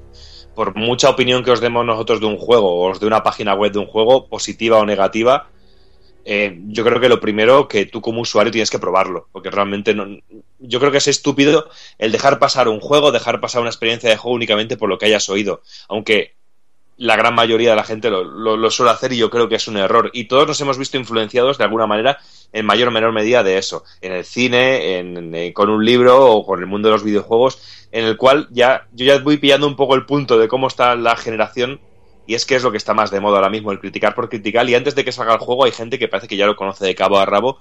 Y, y hay gente que se deja influenciar por ese tipo de opiniones.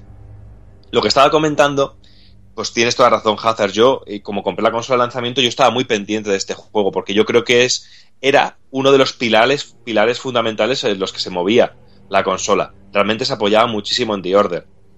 Y la alarma vino cuando de repente empecé a leer la gente que tuvo ya acceso al juego, eh, empezó a hacer críticas eh, y a, hablar mal del juego poniéndolo casi como un juego mediocre por la duración directamente. Eh, llegué a leer comentarios de que se le habían pasado en la dificultad más alta en 5 o 6 horas. No sé, comentarios de ese estilo que yo realmente no, no hago nunca mucho caso porque yo pienso que, sin entrar al debate, porque yo creo que es un debate que aquí ahora mismo es innecesario, pero que daría para mucho, que es el tema de la duración de los videojuegos. Eh, no sé, yo he jugado a juegos eh, que realmente tenían una duración de 7 u 8 horas y he dicho, es que no necesito más de este juego porque me ha aportado lo- todo lo que yo necesitaba como experiencia. Y luego he tenido juegos que llevaba 20 horas y estaba deseando que terminaran. Sí, ¿Sabes? bueno, a mí me pasó lo mismo con el Keyland Leeds, eh, la, bueno, la segunda parte, ¿Mm? que a nadie le gustó, me parece, bueno, muy poca gente. A mí el juego me duró seis horas, pero seis horas de tiroteos, de, de conversaciones interesantes y bueno, pues eh, es, lo, es, lo, es lo que tiene el juego. Eh, yo voy a disfrutarlo por la historia, lo puedo disfrutar también por la jugabilidad. Igual eh, puedo disfrutar a la vez de las dos cosas o de una o de otra. No sé, hay gente que sí, que puede que, no, que el juego de, de Order lo haya jugado no le, no le guste. A mí, sinceramente, me ha gustado.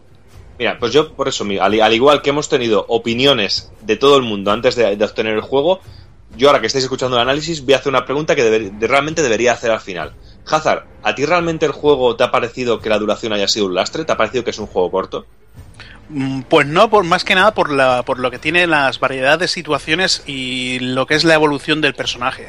Yo creo que si lo hubieran alargado más se me hubiera hecho igual un poco más pesado porque... eh, vale, sí, el final es una puta mierda, claramente, porque me esperaba un final más... No tan, no, tan, no tan abierto para una segunda continuación, algo más cerrado, eh, que me cerraran eh, todo lo que todo lo que dejan abierto, que lo cerraran un poquito más, no lo dejan así. Pero dentro de claro lo he disfrutado de principio a fin. Exacto, yo creo que la clave la has dado en que si el juego hubiera sido más largo, hubiera, se, hubiera hecho pesado. Porque tiene, yo creo que en ese sentido, eh, y antes de meternos en análisis, yo creo que el juego tiene una duración exacta, que dura lo que tiene que durar el juego realmente. Cierto es que termina como un coitus, coitus interruptus. ¿Sabes? O mejor no he tenido tan- la sensación tan, tan, tan brusca que has tenido tú. Para mí ha sido bastante más fluido en ese sentido. Pero sí te deja como el camino abierto. O tengo la sensación, mira, con The Order tengo la misma sensación que he tenido con Dragon Ball Xenoverse. Que realmente me ha dado pie a decir, esto puede ser el primer paso para una segunda parte grandiosa y enorme. Aprovechando muchos de los puntos fuertes del juego. Bueno, seguro que de Order 1987, porque como el juego este transcurre en diciembre, es Mm. normal, se le acaban los días del, del año, pues no. Claro. Es, lo que tiene. Pero bueno, ya metiéndonos a hablar un poquito del juego, pues venir a hablar también un poquito de que la gente que está detrás de este The Order, eh, la gente de, eh, de Ready at Down, porque realmente este juego es el primer juego, muy entre comillas, que tienen para una plataforma grande, porque re- recordemos que vienen de una versión de Dexter para PSP, los God of War para PSP, que son juegos brutales y bestiales, y también el Okami, el, el port que se hizo de Okami para Wii. ¿Sabes? O sea que realmente ha sido como la primera vez que tienen un proyecto de esta envergadura a una consola de sobremesa y encima una consola de primera de nueva generación. Lo que sea su ópera prima, digamos. Sí, lo que es, lo que es su, lo que es su ópera prima. Pero bueno, yo creo que tampoco es un problema y yo tampoco he tenido la sensación de, estar ante un juego de unos novatos en una en una plataforma que no dominan realmente. Todo lo contrario. Y bueno, ¿qué nos encontramos con The Order? Pues bueno, eh, realmente nos encontramos en, en un juego en el que se sitúa en el, en el Londres más victoriano, en pleno siglo XIX. Un siglo XIX victoriano que mezcla un poquito el steampunk. No, no, no, no, no, no diga steampunk, por favor, que no es steampunk. Déjame, déjame que mezcla. no tiene nada que ver, todo el mundo dice steampunk, macho, y yo no he visto vapor por ningún lado. Hay eh, en- energía, bueno, la electricidad alterna o continua de Tesla y ya está, pero, Pero, no hay, a ver, terminar, he dicho que, que, que Venga, utiliza va. elementos, elementos de steampunk con universos propios y universos eh, eh, conte- contemporáneos de su momento. Realmente, pero no estamos ante un juego con una, una estética steampunk. No quería decir eso. Ah, bueno, ¿Sabes? si lo dicen. Ay, sí, yo lo sí, sí, yo lo digo. Y sobre todo también mezclado pues con elementos históricos y con personajes históricos que habitaban en el, en el, en el Londres del siglo, XIX. Si bien decir que hay algunos datos históricos que están confundidos, por- por- como por ejemplo las cronologías que se hacen en referencia a, a Jack el Destripador, por ejemplo. Hay ciertas, bueno, pero son datos mínimos que realmente a la verdad no influyen en el juego ni influyen en, en, la, en la mecánica de ninguna manera, ni incluso en la historia. Aunque sí que nos encontramos con personajes eh, como Jack, como Jack el Destripador, realmente. Pero bueno, no quiero meterme mucho en la historia, simplemente diré que mezclamos estos elementos con un grupo, una organización que es la Orden, eh, que están encargados un poquito como de solucionar la papeleta en todo lo referido a eh, rebeliones en la ciudad y sobre todo todo lo referido a lo, a lo paranormal. Eh, y sobre todo con los enemigos del juego, que son los licanos, que son los hombres lobo realmente. Lo interesante de la orden es que tiene una relación directa que no os voy a contar nada porque yo creo que es un punto muy interesante del juego que es la historia y yo prefiero que yo creo que es más interesante que lo descubréis por vosotros mismos. Y es la relación que tiene y la unión que tiene con todo, con todo el universo y toda la mitología artúrica. Del, del rey Arturo, de la mesa redonda, de los caballeros de la mesa redonda, de la herencia, de la herencia de voluntades, de la herencia de comportamientos, y es un punto muy interesante y que, y que le da un puntito al juego, un plus en la historia, que realmente yo creo que la historia es un elemento básico y fundamental en este The Order. Pues yo no sé, el tema de historia ya, ya he comentado más que me parece más centrado en Galahad, en lo que tiene de- eh, que ver dentro de la orden, bueno, que es más que nada la orden de, de la mesa redonda de los de- del rey Arturo, pero no te dicen, eh, no te dicen qué pinta ahí la orden, vale, que sigue, que van contra los híbridos, los licanos, que aquí no, bueno, no son licántropos, eh, pero no sé, eh, lo veo un poquito vacío, un poquito vacío en lo que en lo que es la, historia y el universo en sí. Mm, Yo creo que más que vacío, lo que pasa es que dejan muchas cosas al entendimiento del jugador y sobre todo que dejan caer datos que supuestamente creen ellos que deberías de saber. Yo he hablado del tema de la historia con algún conocido que tengo mm, que es adorador total del, del mito artúrico, de las historias artúricas, y está flipado con el juego y con la historia y con los pequeños detalles que ve, pero te estoy hablando de detalles que mejor ¿Te has fijado que en la mesa el detalle del escudo habla de esto? O que este personaje realmente era. Porque, por ejemplo, eh, Isabela Dubaguil es la, la madre del rey Arturo, realmente. Que es el personaje de Lady Igaine, la que nos acompaña durante toda la aventura. Pues pequeños detalles que realmente el jugador medio, o incluso yo, que soy un totalmente ignorante del mito artúrico, aparte de ver la película de Excalibur, o de jugar al juego de, Super, de, de- de Capcom de Knights of the Round, eh, me sacas de ahí, ya no sé nada más.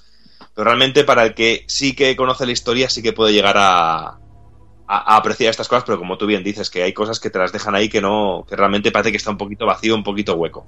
Claro, es que sabes, sabes que es la orden, pero no, eh, por ejemplo, no sabes eh, por qué siguen después de después de tantos años, no sabes por qué siguen ahí en, en Londres, eh, no sabes, bueno, ves que hay personajes relacionados con la mesa redonda, como Sir Percival, Sir Galahad, eh, como dices tú, la, la- la protagonista Ibraine, que es la madre del rey Arturo. Pues yo sí, bueno, hay, hay cosas que me he ido eh, a ver qué personaje es esto, me lo he ido mirando, he ido eh, bueno, también está Sir Lancelot. Son cosas que me he, ido, me he ido mirando, me he ido repasando y diciendo, hostia, digo, pues en el juego coincide la personalidad de este personaje con esto. Luego también me, está, me parece que está el marqués de... Bueno, un marqués que me parece que es un Marqués de marqués de... Lafayette. el marqués de Lafa- Lafayette. Eh, es un personaje bastante interesante por algunas frases que dice eh, y que tiene que ver con, con por, qué, por qué ese personaje está en esa época y, y no en, y, y no es un personaje de una época anterior, como tú dices que cambian fechas de algunas cosas. Por Sí. ejemplo, ya que el, el destripador era de 1888, son una diferencia de dos años. No es como Lafayette, que me parece que era de 1700 y pico, pero como digo, tiene una explicación de lo que sería el universo del juego. Cosa, Claro, que, no, cosa que, no te, que no te explican Realmente, Y- sí. y que, y que sería interesante saber por qué. Sí, porque realmente de- ya de primera nos encontramos con... Bueno, el juego comienza con casi como, como el final del juego, como termina el juego realmente, porque nos encontramos con el person con nuestro protagonista, Sir Galahad, que bueno, que se llama Grayson, eh, que es preso de la orden y que tiene y que, y que tiene que escapar de la orden porque está preso y le están y le están torturando. Y a partir de ahí hacen un- una vuelta atrás del todo y empieza y, empie- y empieza el juego realmente con, con nuestro personaje la orden. Con, siendo un rango alto siendo uno de los caballeros y siendo Sir Galahad no no no Grayson. Y aquí más o menos nos cuentan un poquito eso de que van heredando los nombres de los caballeros de la tabla de la tabla redonda iba a decir de la tabla cuadrada tío como los Monty Python.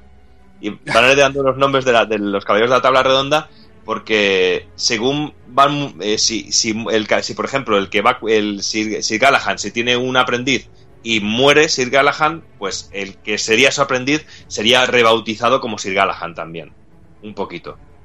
Y Pero bueno, eso, eso es algo que tiene que ver con, con el Santo Grial, me parece que sale, eh, y lo que llaman, bueno, un colgante que llaman con el agua negra, que bueno, explicarlo yo creo que, sería un poquito, un poquito Sí, spoiler. Sí, un poquito de destipar el juego. Sí, bueno, pues aquí nos encontramos a los personajes, a Sir Galahad, eh, eh, a- también nos encontramos a, a Sir Percival y también nos encontramos a uno, a mi personaje que se ha convertido, aparte del protagonista.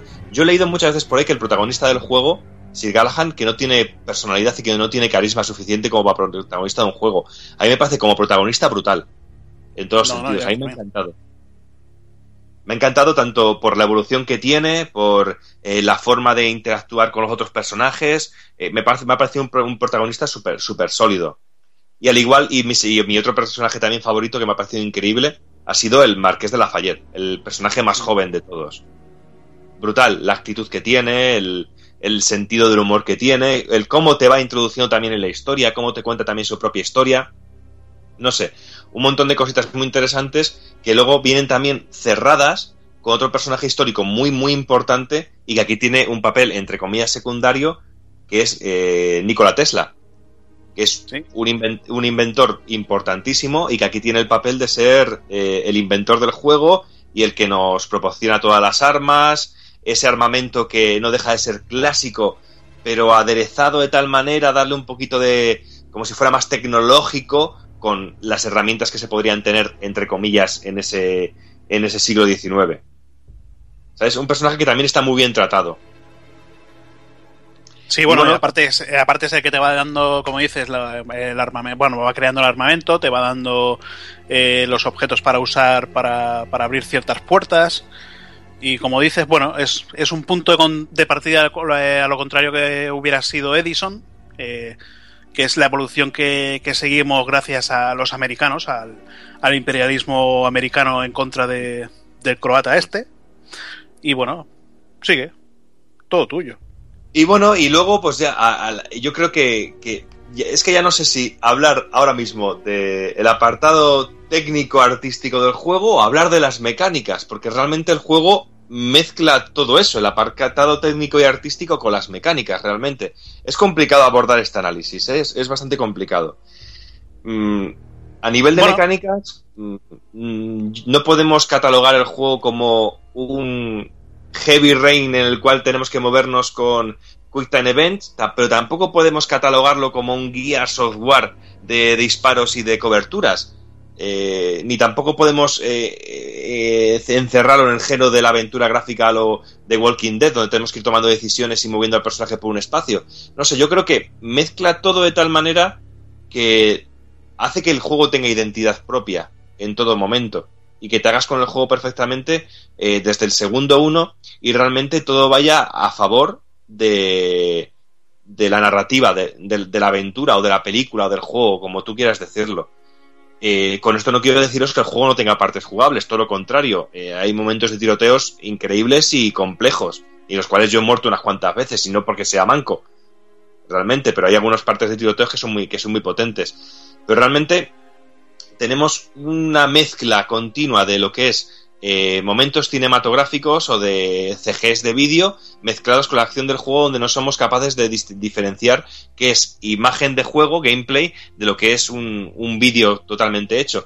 Pero luego también contrasta con errores gráficos como que no nos vemos reflejados en los espejos, no nos vemos reflejados en el agua, eh, y cositas tontas y sobre todo es que a mí me llama mucho la atención y sé que a Juanan, que, que es una pena que no haya podido estar aquí porque eh, me hubiera gustado mucho que él hubiera podido decir todas sus, todas sus opiniones sobre el juego. Nada más empezar el juego, cuando ya estamos en la época del juego, no en el momento anterior, en el momento posterior, eh, estamos en una habitación donde tenemos un espejo, pero que está puesto, parece que adrede, para que nos veamos reflejados. Y nos ponemos de frente y no nos vemos. Y, y me lo comentó Juanan, que se me había pasado, que se me había dado cuenta, y me lo comentó más gente. ¿Tú, Hazard, fuiste consciente de este momento al principio del juego? No contesta. Pues bueno. Eh, pues Sí. eh, eh, sí, fuis- No, consciente. de- Sí, sí, bueno, yo puse una captura en Facebook que puse Galahad el vampiro porque estaba pasabas por delante del, del espejo no te reflejas, igual que como comentas en los charcos tampoco, los escaparates de, de las tiendas tampoco, que bueno, todo hay que decir, los escaparates están muy bien creados, con puedes ver el interior y todo.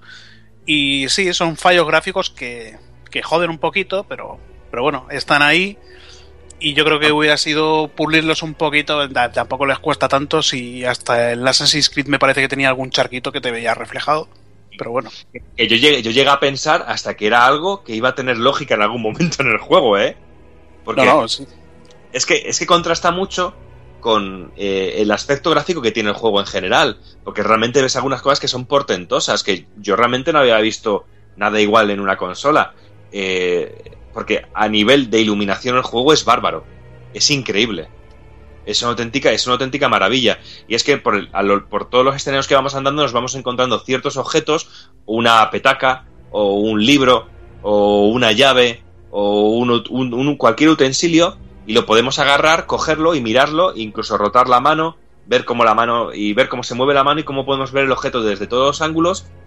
Y por ejemplo, tengo el recuerdo de la petaca, que era metálica, y los brillos de la petaca me parecieron increíbles. Eso te digo que lo hacía Shenmue ya en 1999. Que Pero podía coger los objetos y girarlo y girarlo y verlo. Claro, sé que me estoy, te estoy, me estoy refiriendo a, ni- a nivel eh, estético y, de, y de- y de gráficos, no que, que vaya a coger ya, no sé qué lo hacía, coño. Joder, jato, macho. Madre, madre mía, cómo son. Dilo, dilo, claramente. No, hombre, no, tampoco es eso.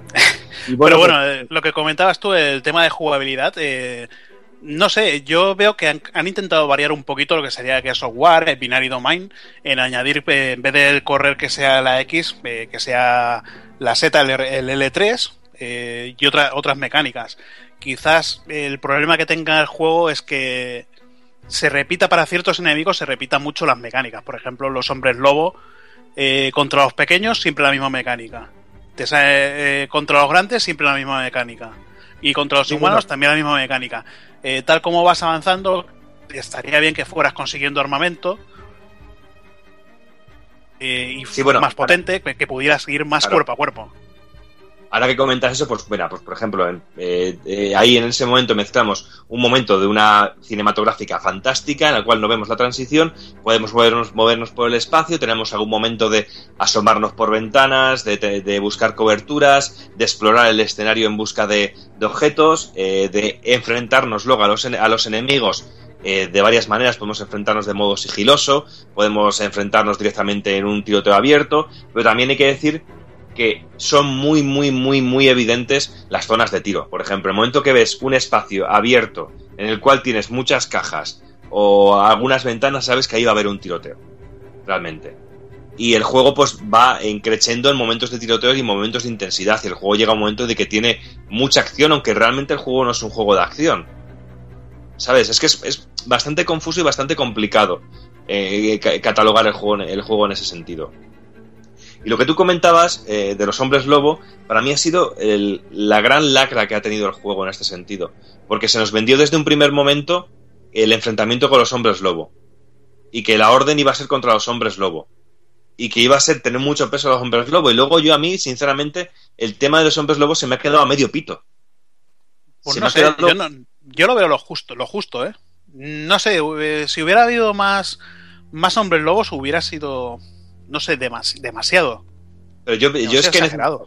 yo hubiera necesitado más, más hombre lobo y sobre todo más variedad en la mecánica en la lucha con los hombres lobo, porque ya estaba harto de siempre que venía un hombre lobo, esquiva y cuando esquivas disparar hasta que vuelva. Y luego la caja de, de impacto, realmente yo no tenía la sensación de que estuviera haciendo daño al enemigo cuando le estoy disparando. ¿Sabes? No sé, yo sí. Yo le pegaba tiro, le daba, si moría, moría. Ya está. Como en todos los juegos. Sí, está claro.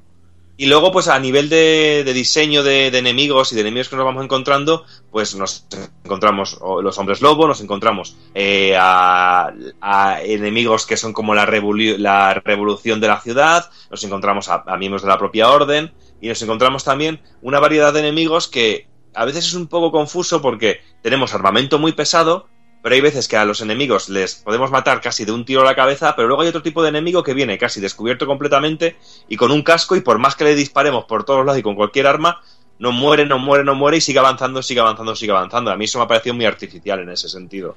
Y no, me- y no me ha Mm, bueno, eh, esos, esos eran enemigos, digamos que son los, los enemigos tanque que, que te van directamente hacia ti. Sí. Eran armaduras que te llevaban a armadura completa, medieval, y que te costaban más, más cargártelos así. Normalmente eran enemigos que te iban equipados con la recortada, o sea, te acercaban, te pegaban, te, esta- te estaban dando por saco por un sitio, se te acercaban, te pegaban hostias, o con el arma, mi arma favorita, el cañón termita, que era una, una maravilla, con el que sí. disparas, serri- disparas serrín y después disparas, eh, disparas llamas para encenderlo todo. Yo creo que, no sé, esos enemigos los, los veía bien. Una cosa que estuvimos comprobando con Snatcher, que vino aquí a ver la película esta de, de Order, es que, por ejemplo, los que llevan, los que llevan el- una chistera, que les puedes disparar a la chistera y sale volando la chistera, se echan la mano a la cabeza como diciendo, coño, que me están Mm. disparando. Son cosas de, de- como dices, de los reflejos es una cosa que, un detalle que no han pulido, pero por ejemplo esto sí. Mm.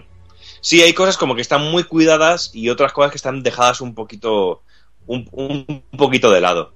Eh, decir que luego, pues que eh, es que toda la acción tiene va, muy ligada con la trama realmente. Eh, decir que toda la acción va muy bien llevada por la trama y toda la trama va muy bien llevada por la acción. Tenemos algunos giros muy buenos a lo largo, de, a lo largo del juego. Eh, intercalamos muy bien momentos de exploración con momentos de conversación con otros con- con personajes que nos encontramos durante el juego. Eh, tenemos los enfrentamientos con los enemigos finales, que tenemos algún enemigo final que varía completamente de los enfrentamientos contra los hombres lobo o los enfrentamientos a tiroteo abierto, que también, que también está muy bien. O mejor también tenemos algún escenario en el cual no tenemos que matar realmente a nadie o tenemos que ir escondiéndonos con- continuamente, e ir matándolos por la espalda y en silencio para que no nos escuchen, al más puro estilo Metal Gear, salvando las distancias eh, y teniendo un poquito de, sigilo. Tenemos que conseguir llaves para poder abrir una puerta. A lo mejor llegamos a una puerta y no se puede abrir. Tenemos un escenario con cinco enemigos y tenemos que eliminar exactamente al que le tenemos que robar la llave para poder. No sé, el juego tiene de continuo eh, unas mecánicas y variedad de situaciones que hacen lo que has dicho tú antes al principio, que no se haga, no se haga corto ni realmente tampoco se haga largo, que tenga una duración justa, porque realmente hasta el final te está sorprendiendo el juego con mecánicas diferentes. Siempre estás haciendo cosas diferentes. Y luego tiene situaciones, sin hacer spoilers, por ejemplo, el momento del Zeppelin me parece ma- magnífico. El nivel del Zeppelin es simplemente para quitarse el sombrero y para estar con la boca abierta de continuo. Ese- esa parte me pareció fantástica. Al igual que los compases finales del juego, eh, quitando también lo que tú has dicho, el, el corte que te da al final del juego, que es un poquito, un poquito mucho brusco. Y luego en mecánicas, pues también tenemos una especie de habilidad que tiene la gente de la orden, que es la visión negra. Una habilidad que yo realmente utilizo muy poquito, muy poquito. Eh, la visión negra que es eh, como más o menos como el tiempo bala realmente en, los en, en- otro tipo de juegos. Bueno, yo creo que sería más como el Red Dead Redemption que podías desenfundar y apuntar a diferentes enemigos en cierto Sí. tiempo para, para matarlos. Yo, como dices, Sí. una, una habilidad que no la he usado, la usé cuando me la enseñaron y luego en la segunda vuelta que le di al juego dije, coño, si la tengo. Así que no, Mm. ni me acordaba de ella. Sí, es un momento en el cual, como el que el tiempo se paraliza y podemos eh, con nuestro puntero pues disparar a, los a velocidad normal nosotros a los diferentes elementos. Mira, de Red Dead Redemption lo has descrito perfectamente en ese sentido. Mm. Y luego los momentos que tenemos de Quick Time Event no nos limitamos únicamente a, a porrear botones. Por ejemplo, estamos en un combate contra un hombre lobo, por ejemplo, que hay un Quick Time Event y a lo mejor de repente nos aparece el marcador en la parte baja de la pierna y tenemos que bajar el cursor hasta la parte baja de la pierna y en ese momento dar, al- dar, dar al botón. Con lo Bueno, cual eso, también- sería, eso sería algo como los juegos de Telltale Games. sí, más o ahí. menos. Por eso ahí me refería también a, a, a meterlo también como un poquito a los de Walking Dead, en ese sentido. ¿Sabes? Que también tiene algún elemento de esa manera, como los juegos. Eh, De esos juegos. O sea, que es un- una mezcolanza de muchos elementos y, de muchas cosas, pero que, a la hora de la verdad, tiene algo que para mí es básico en un juego. Que hasta que llegues a los compases finales, siga habiendo cosas diferentes y que te tenga activo y te tenga vivo y con ganas de seguir jugando y avanzando en la historia.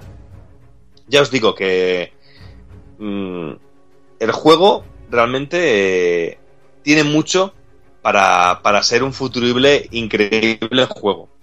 ¿Sabes? O mejor ahora sí que se queda un poquito como flojo con lo que podíamos esperar, aunque yo lo disfruto muchísimo. ¿eh? Y yo creo que la persona que se acerca a este juego con la mente limpia y sin y se acerque sin, sin ningún tipo de, de, de, hacerse caso de comentarios de nadie, realmente se va, se va a encontrar con una sorpresa. Porque tampoco tiene nada que ver con Rise, ¿eh? Porque Rise eh, tenía la cosa de que, era, eh, de que es monótono y repetitivo.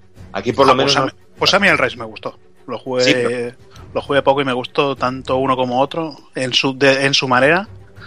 Me han gustado los dos. pero que no tienen, pero que no tienen nada que ver como juegos. El uno con el otro. No, no. realmente. Para nada.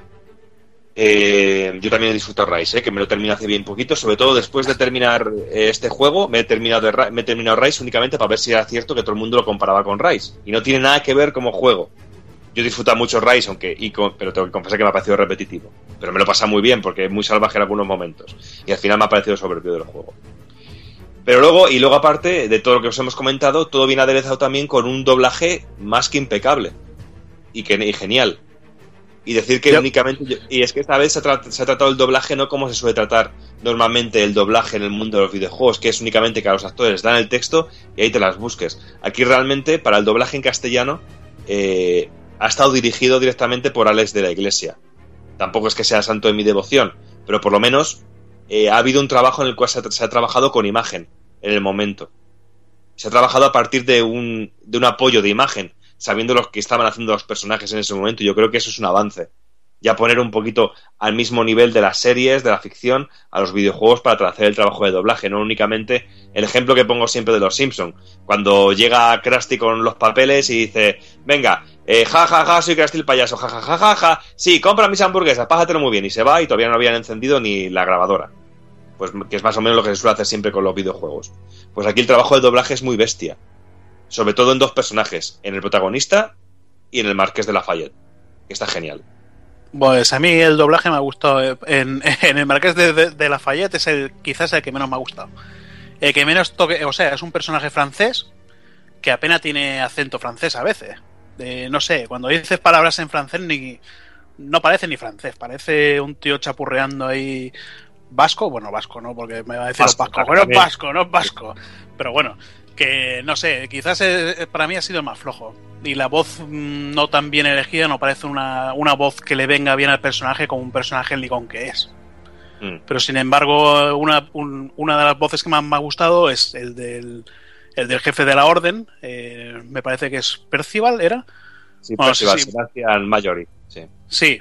Bueno, no, el otro, el, el- el jefe supremo, digamos. Que cuando Ah, tienen la que cuando tienen una discusión en la mesa redonda, to- todos a gritos, es eh, para mí ese momento es espectacular el trabajo de doblaje que tiene. Tenía miedo de lo que pudiera hacer Alex de la Iglesia, porque tampoco es un director que, para mí, que desde El Día de la Bestia o Acción Mutante, que no, no me gustan sus películas. Pero dentro de cabe, sí, yo creo que sí que han hecho bastante, bastante buen trabajo en este, en este apartado.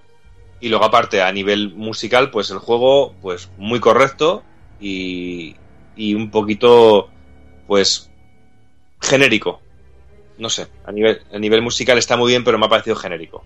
Ah, pues no sé, yo me me he dejado alguna vez la, la Play 4 encendida con la, con la música puesta del tema principal en la pantalla de selección y me parece un tema, un tema bastante, bastante entretenido, bastante disfrutable. ¿eh? Y durante, también durante la partida, el, el apartado musical, tal como te presenta las situaciones, tal como va colocado en cada sitio, no sé, eh, sí, es cierto, es genérico, es genérico porque no son canciones que vas a recordar, pero en, justo precisamente en esos momentos queda bastante bien. Mm.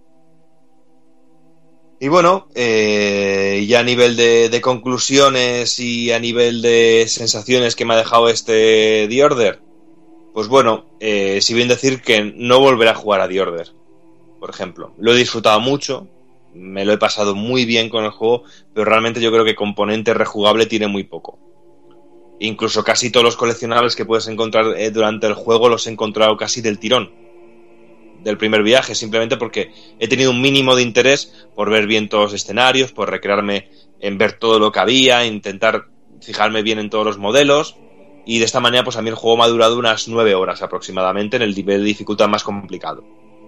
No me he visto en ningún momento atascado, salvo el final, que ha habido un par de tiroteos que me parecieron muy complejos y los superé haciendo trampas muy entre comillas. metiéndome en una sala, quedándome medio escondido en una sala, volviendo hacia atrás, dando un tiro, volviendo hacia atrás, haciendo un poquito el chigre hasta que he podido superarlo. Pero el juego eh, me ha dejado una sensación muy buena y sobre todo una sensación de... He terminado una historia y he dicho, joder, qué bien me lo he pasado y qué ganas tengo de ver cómo continúa esto. No sé, yo me he quedado muy, muy, muy, muy contento y con una sensación fresca y diferente. No sé. Bueno, pues yo creo que es un juego que no es para todo el mundo, está, eso está claro. Eh, yo lo he disfrutado, es como, como jugar a una película. Eh, sí que lo he rejugado, quizás al ser tan corto, yo sí que lo he visto rejugable. Eh, hay juegos que, por ejemplo, se me queda que, eh, por ejemplo, Resident Evil 4 decía, voy a jugar, voy a jugar a Resident Evil 4 otra vez. Y pensaba, hostia, digo, llego a una zona donde hay unas jaulas colgadas, que salen unos, unos, unos bichos, unos mosquitos, unas arañas. Digo, hostia, esta zona era una puta mierda, digo, no tengo ganas de jugar al juego solo por eso. Esta es lo que es lo que digo, es un vas, eh, va increciendo, va, va, va, todo en aumento. eh. Ves la evolución del personaje, eh, su cambio de, de personalidad, de la forma de pensar que tiene sobre la orden, sobre la rebelión. Mm, Va descubriendo todo, todo lo que hay alrededor de, de lo que ocurre en Londres. Y sí, quizás el final sea una, una basura. Para mí es la única manera de, de decirlo porque todo lo que te van presentando en el juego se lo cierran. Igual te, te presentan cinco cosas diferentes que tienen que ver y solo te acaban cerrando una que es la que menos tiene que ver con, con lo que empieza al principio. Porque que, que pase eso al final, pues, pues digo, pues vaya puta mierda. El tío este no me, no me pinta nada aquí y prefería que hubiera sido el otro, el otro que ya estaba claro que era. Pero no sé. Bueno, un juego que, que dentro de cabe hay que ver cómo evoluciona, con las franjas cinematográficas que dicen arriba y abajo, que bueno, se ha puesto tan de moda, que hay que decir que en este juego no me, no me ha molestado tanto como puede ser Resident Evil 5 con el que se veía todo el personaje en medio de la pantalla. Y quizás gracias a eso el personaje está un poquito más en el lateral y te deja más apuntar más, bueno, más, más normal. Pero bueno, hubiera preferido ver una experiencia más a pantalla completa, con todos los gráficos, la calidad gráfica que tiene el juego. Y nada, a esperar una segunda parte, a ver qué tal. Pero a mí, por ejemplo, el, el, el que se cortara la pantalla por los, por los bordes, eh, a, a mí no me molestaba. A mí, por ejemplo, No, no, sí que a me, mí no. a mí realmente me, me- me resultó molesto en Evil Within, por ejemplo. Que tenía, con- continuamente, tenía continuamente la necesidad como de ver qué había por encima porque no terminaba de, de tener una visión completa del juego. Es que Evil Within el problema que tenía que el personaje era, era más grande y te lo situaban en un, en un lateral de una manera un poco rara.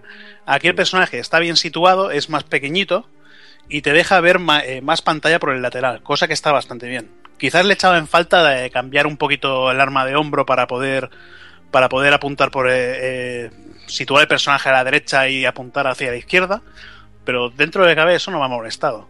Pero a ver, digo que me hubiera gustado verlo en pantalla completa para ver la calidad gráfica mejor.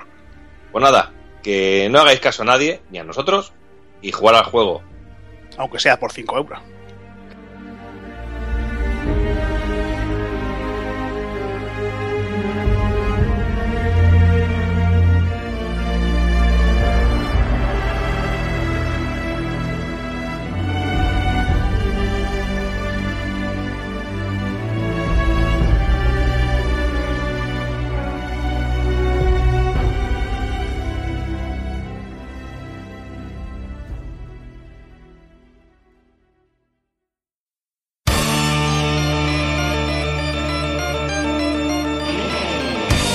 Y recuerda, si no te mola hacer un calamar y quieres estar bien informado, pásate por el blog pulpofrito.com. También puedes seguirnos en Twitter y Facebook.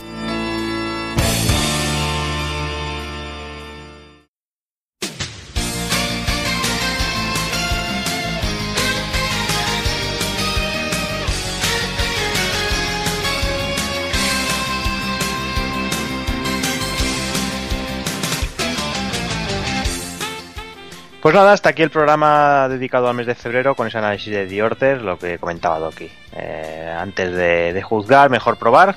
Eh, no hagáis caso a nadie, como siempre decimos, eh, puede guiar un poquito por uno o por otro, pero bueno, mejor, mejor cada uno se conoce, con- se conoce sus gustos y sabe con quién se puede comparar o con quién no. Así que nada, vamos a ir despidiéndonos. Me empiezo despidiendo del señor Hazard. Bueno, pues nada, ya estamos este mes. eh, bueno, este mes, estamos a mitad de mes ya, que viene fuerte. Que ya veremos el mes que viene. Pues yo creo que ya el análisis os lo vamos a dejar claro, el, el Bloodborne. Porque otra cosa no, esto no van a querer hacer. Si hubiera algo de, si hubiera algo de Nintendo, sería Nintendo, pero. Hombre, ahí Mario Party. Hay Mario Party, joder, pero eso aquí. Eso no, no, creo- no me creo ni que lo compréis ni uno de vosotros. Esas cosas, No, para que, para que no, veas. no. Pues, que pues que sepas que hay dos que ya los tenemos encargados. O sea, que- Joder, macho. A otro cuando le dé la envidia. claro. No, y el otro eh, cuando lo vea. De que yo no sé jugar, a- que yo nunca he jugado a los, los Mario Party, que no sé, tío, que no. Tú juegas y juegas a mierda a los NES Remix. O sea, que puedes jugar a cualquier cosa. ¿Qué va a ser una mierda un remix, tío? Pero tú eres idiota, es que. Oye, es mi despedida, ¿no? Me despido como me sale de los cojones. Ahí está. Vale, vale, vale, vale. ¿Cómo te Pues haces? bueno, ya nos veremos el mes que viene. Hablamos en un, estos juegos en que- un mesecillo. Muy bien, venga. Venga. Me despido también del señor Doki. Bueno, pues me voy a jugar a la mierda en NES Remix. ¿Qué quieres que que no, hombre. Voy a, voy a jugar, voy a jugar un ratillo al, al Dragon Ball otra vez antes de irme a currar. Que tengo que irme a currar en un rato, como quien dice. ¿Me ayudas? Pero bueno, sí, ta- ahora te ayudo, sí. Los cojones te va a ayudar. Me, me está hinchando los huevos, tío. Y nada, y nada, aquí ya preparando ya a tope con el retro.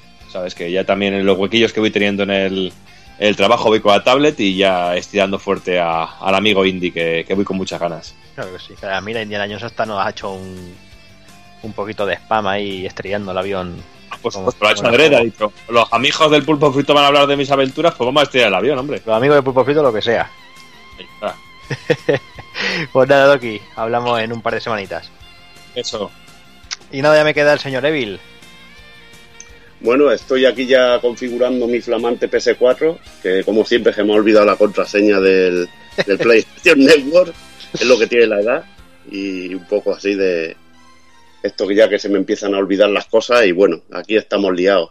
Y nada, eh, esperando el mes que viene, que creo que van a salir muchos juegos, que y sobre todo supongo que hablaremos de Bloodborne, si nos da tiempo de, de jugarlo, porque eh, por lo que se oye por ahí, este no va a ser un T-Order, va a durar como unas 10 veces más que T-Order, Sí, hablaban, seguramente. hablaban de mínimo 40 horitas, o sea que veremos a ver si, si Sí, da sí, tiempo. o sea, que, que puede ser eso espectacular a la hora de, del disfrute y veremos si da tiempo para poder analizarlo a fondo. Y si no, buscaremos nada. otra cosa y ese lo dejaremos para el siguiente mes y ya está, sin problema. Sí, lo dejaremos porque Es seguramente será el juego. Y buscamos una fórmula para Bloodborne, hombre, también se puede ser. Para analizarlo de una Sí. forma. Claro que sí. Y bueno. Y yo Hombre, también, y sale, también sale el Final Fantasy Type 0, pero ese vosotros, también será de largo. cabrones, ¿me dejáis despedirme o no, tío? Que no os he interrumpido ya vosotros, machos. Eh, al final os tengo que atar corto, iros a dar hostias al Dragon Ball, a hacer el patético, sobre todo tú, Doki. Pero No macho, había ya no nada, tío. Joder, tío, macho. ¿Pero no habías acabado ya la- el análisis de tu despedida? Bueno, un abrazo a todo el mundo y ya está. Vale, nos vemos. Bueno, tiene un mesecito que haces campana el próximo. Campana, yo me libro. Hala. Muy bien, pues nada, ya solo me queda despedirme de todos vosotros. Eh, lo como que tenemos eh, el próximo retro, esas aventuras de, Indiana Jones, esas aventuras de Lucas, y el siguiente, pues veremos a ver si nos da tiempo a hacer Bloodborne y si no buscaremos, buscaremos otra cosita que seguro que, que algo se nos ocurrirá. Así que nada, como siempre digo, señoras señores, niños y niñas, portaros bien, ser buenos y un saludo a todos.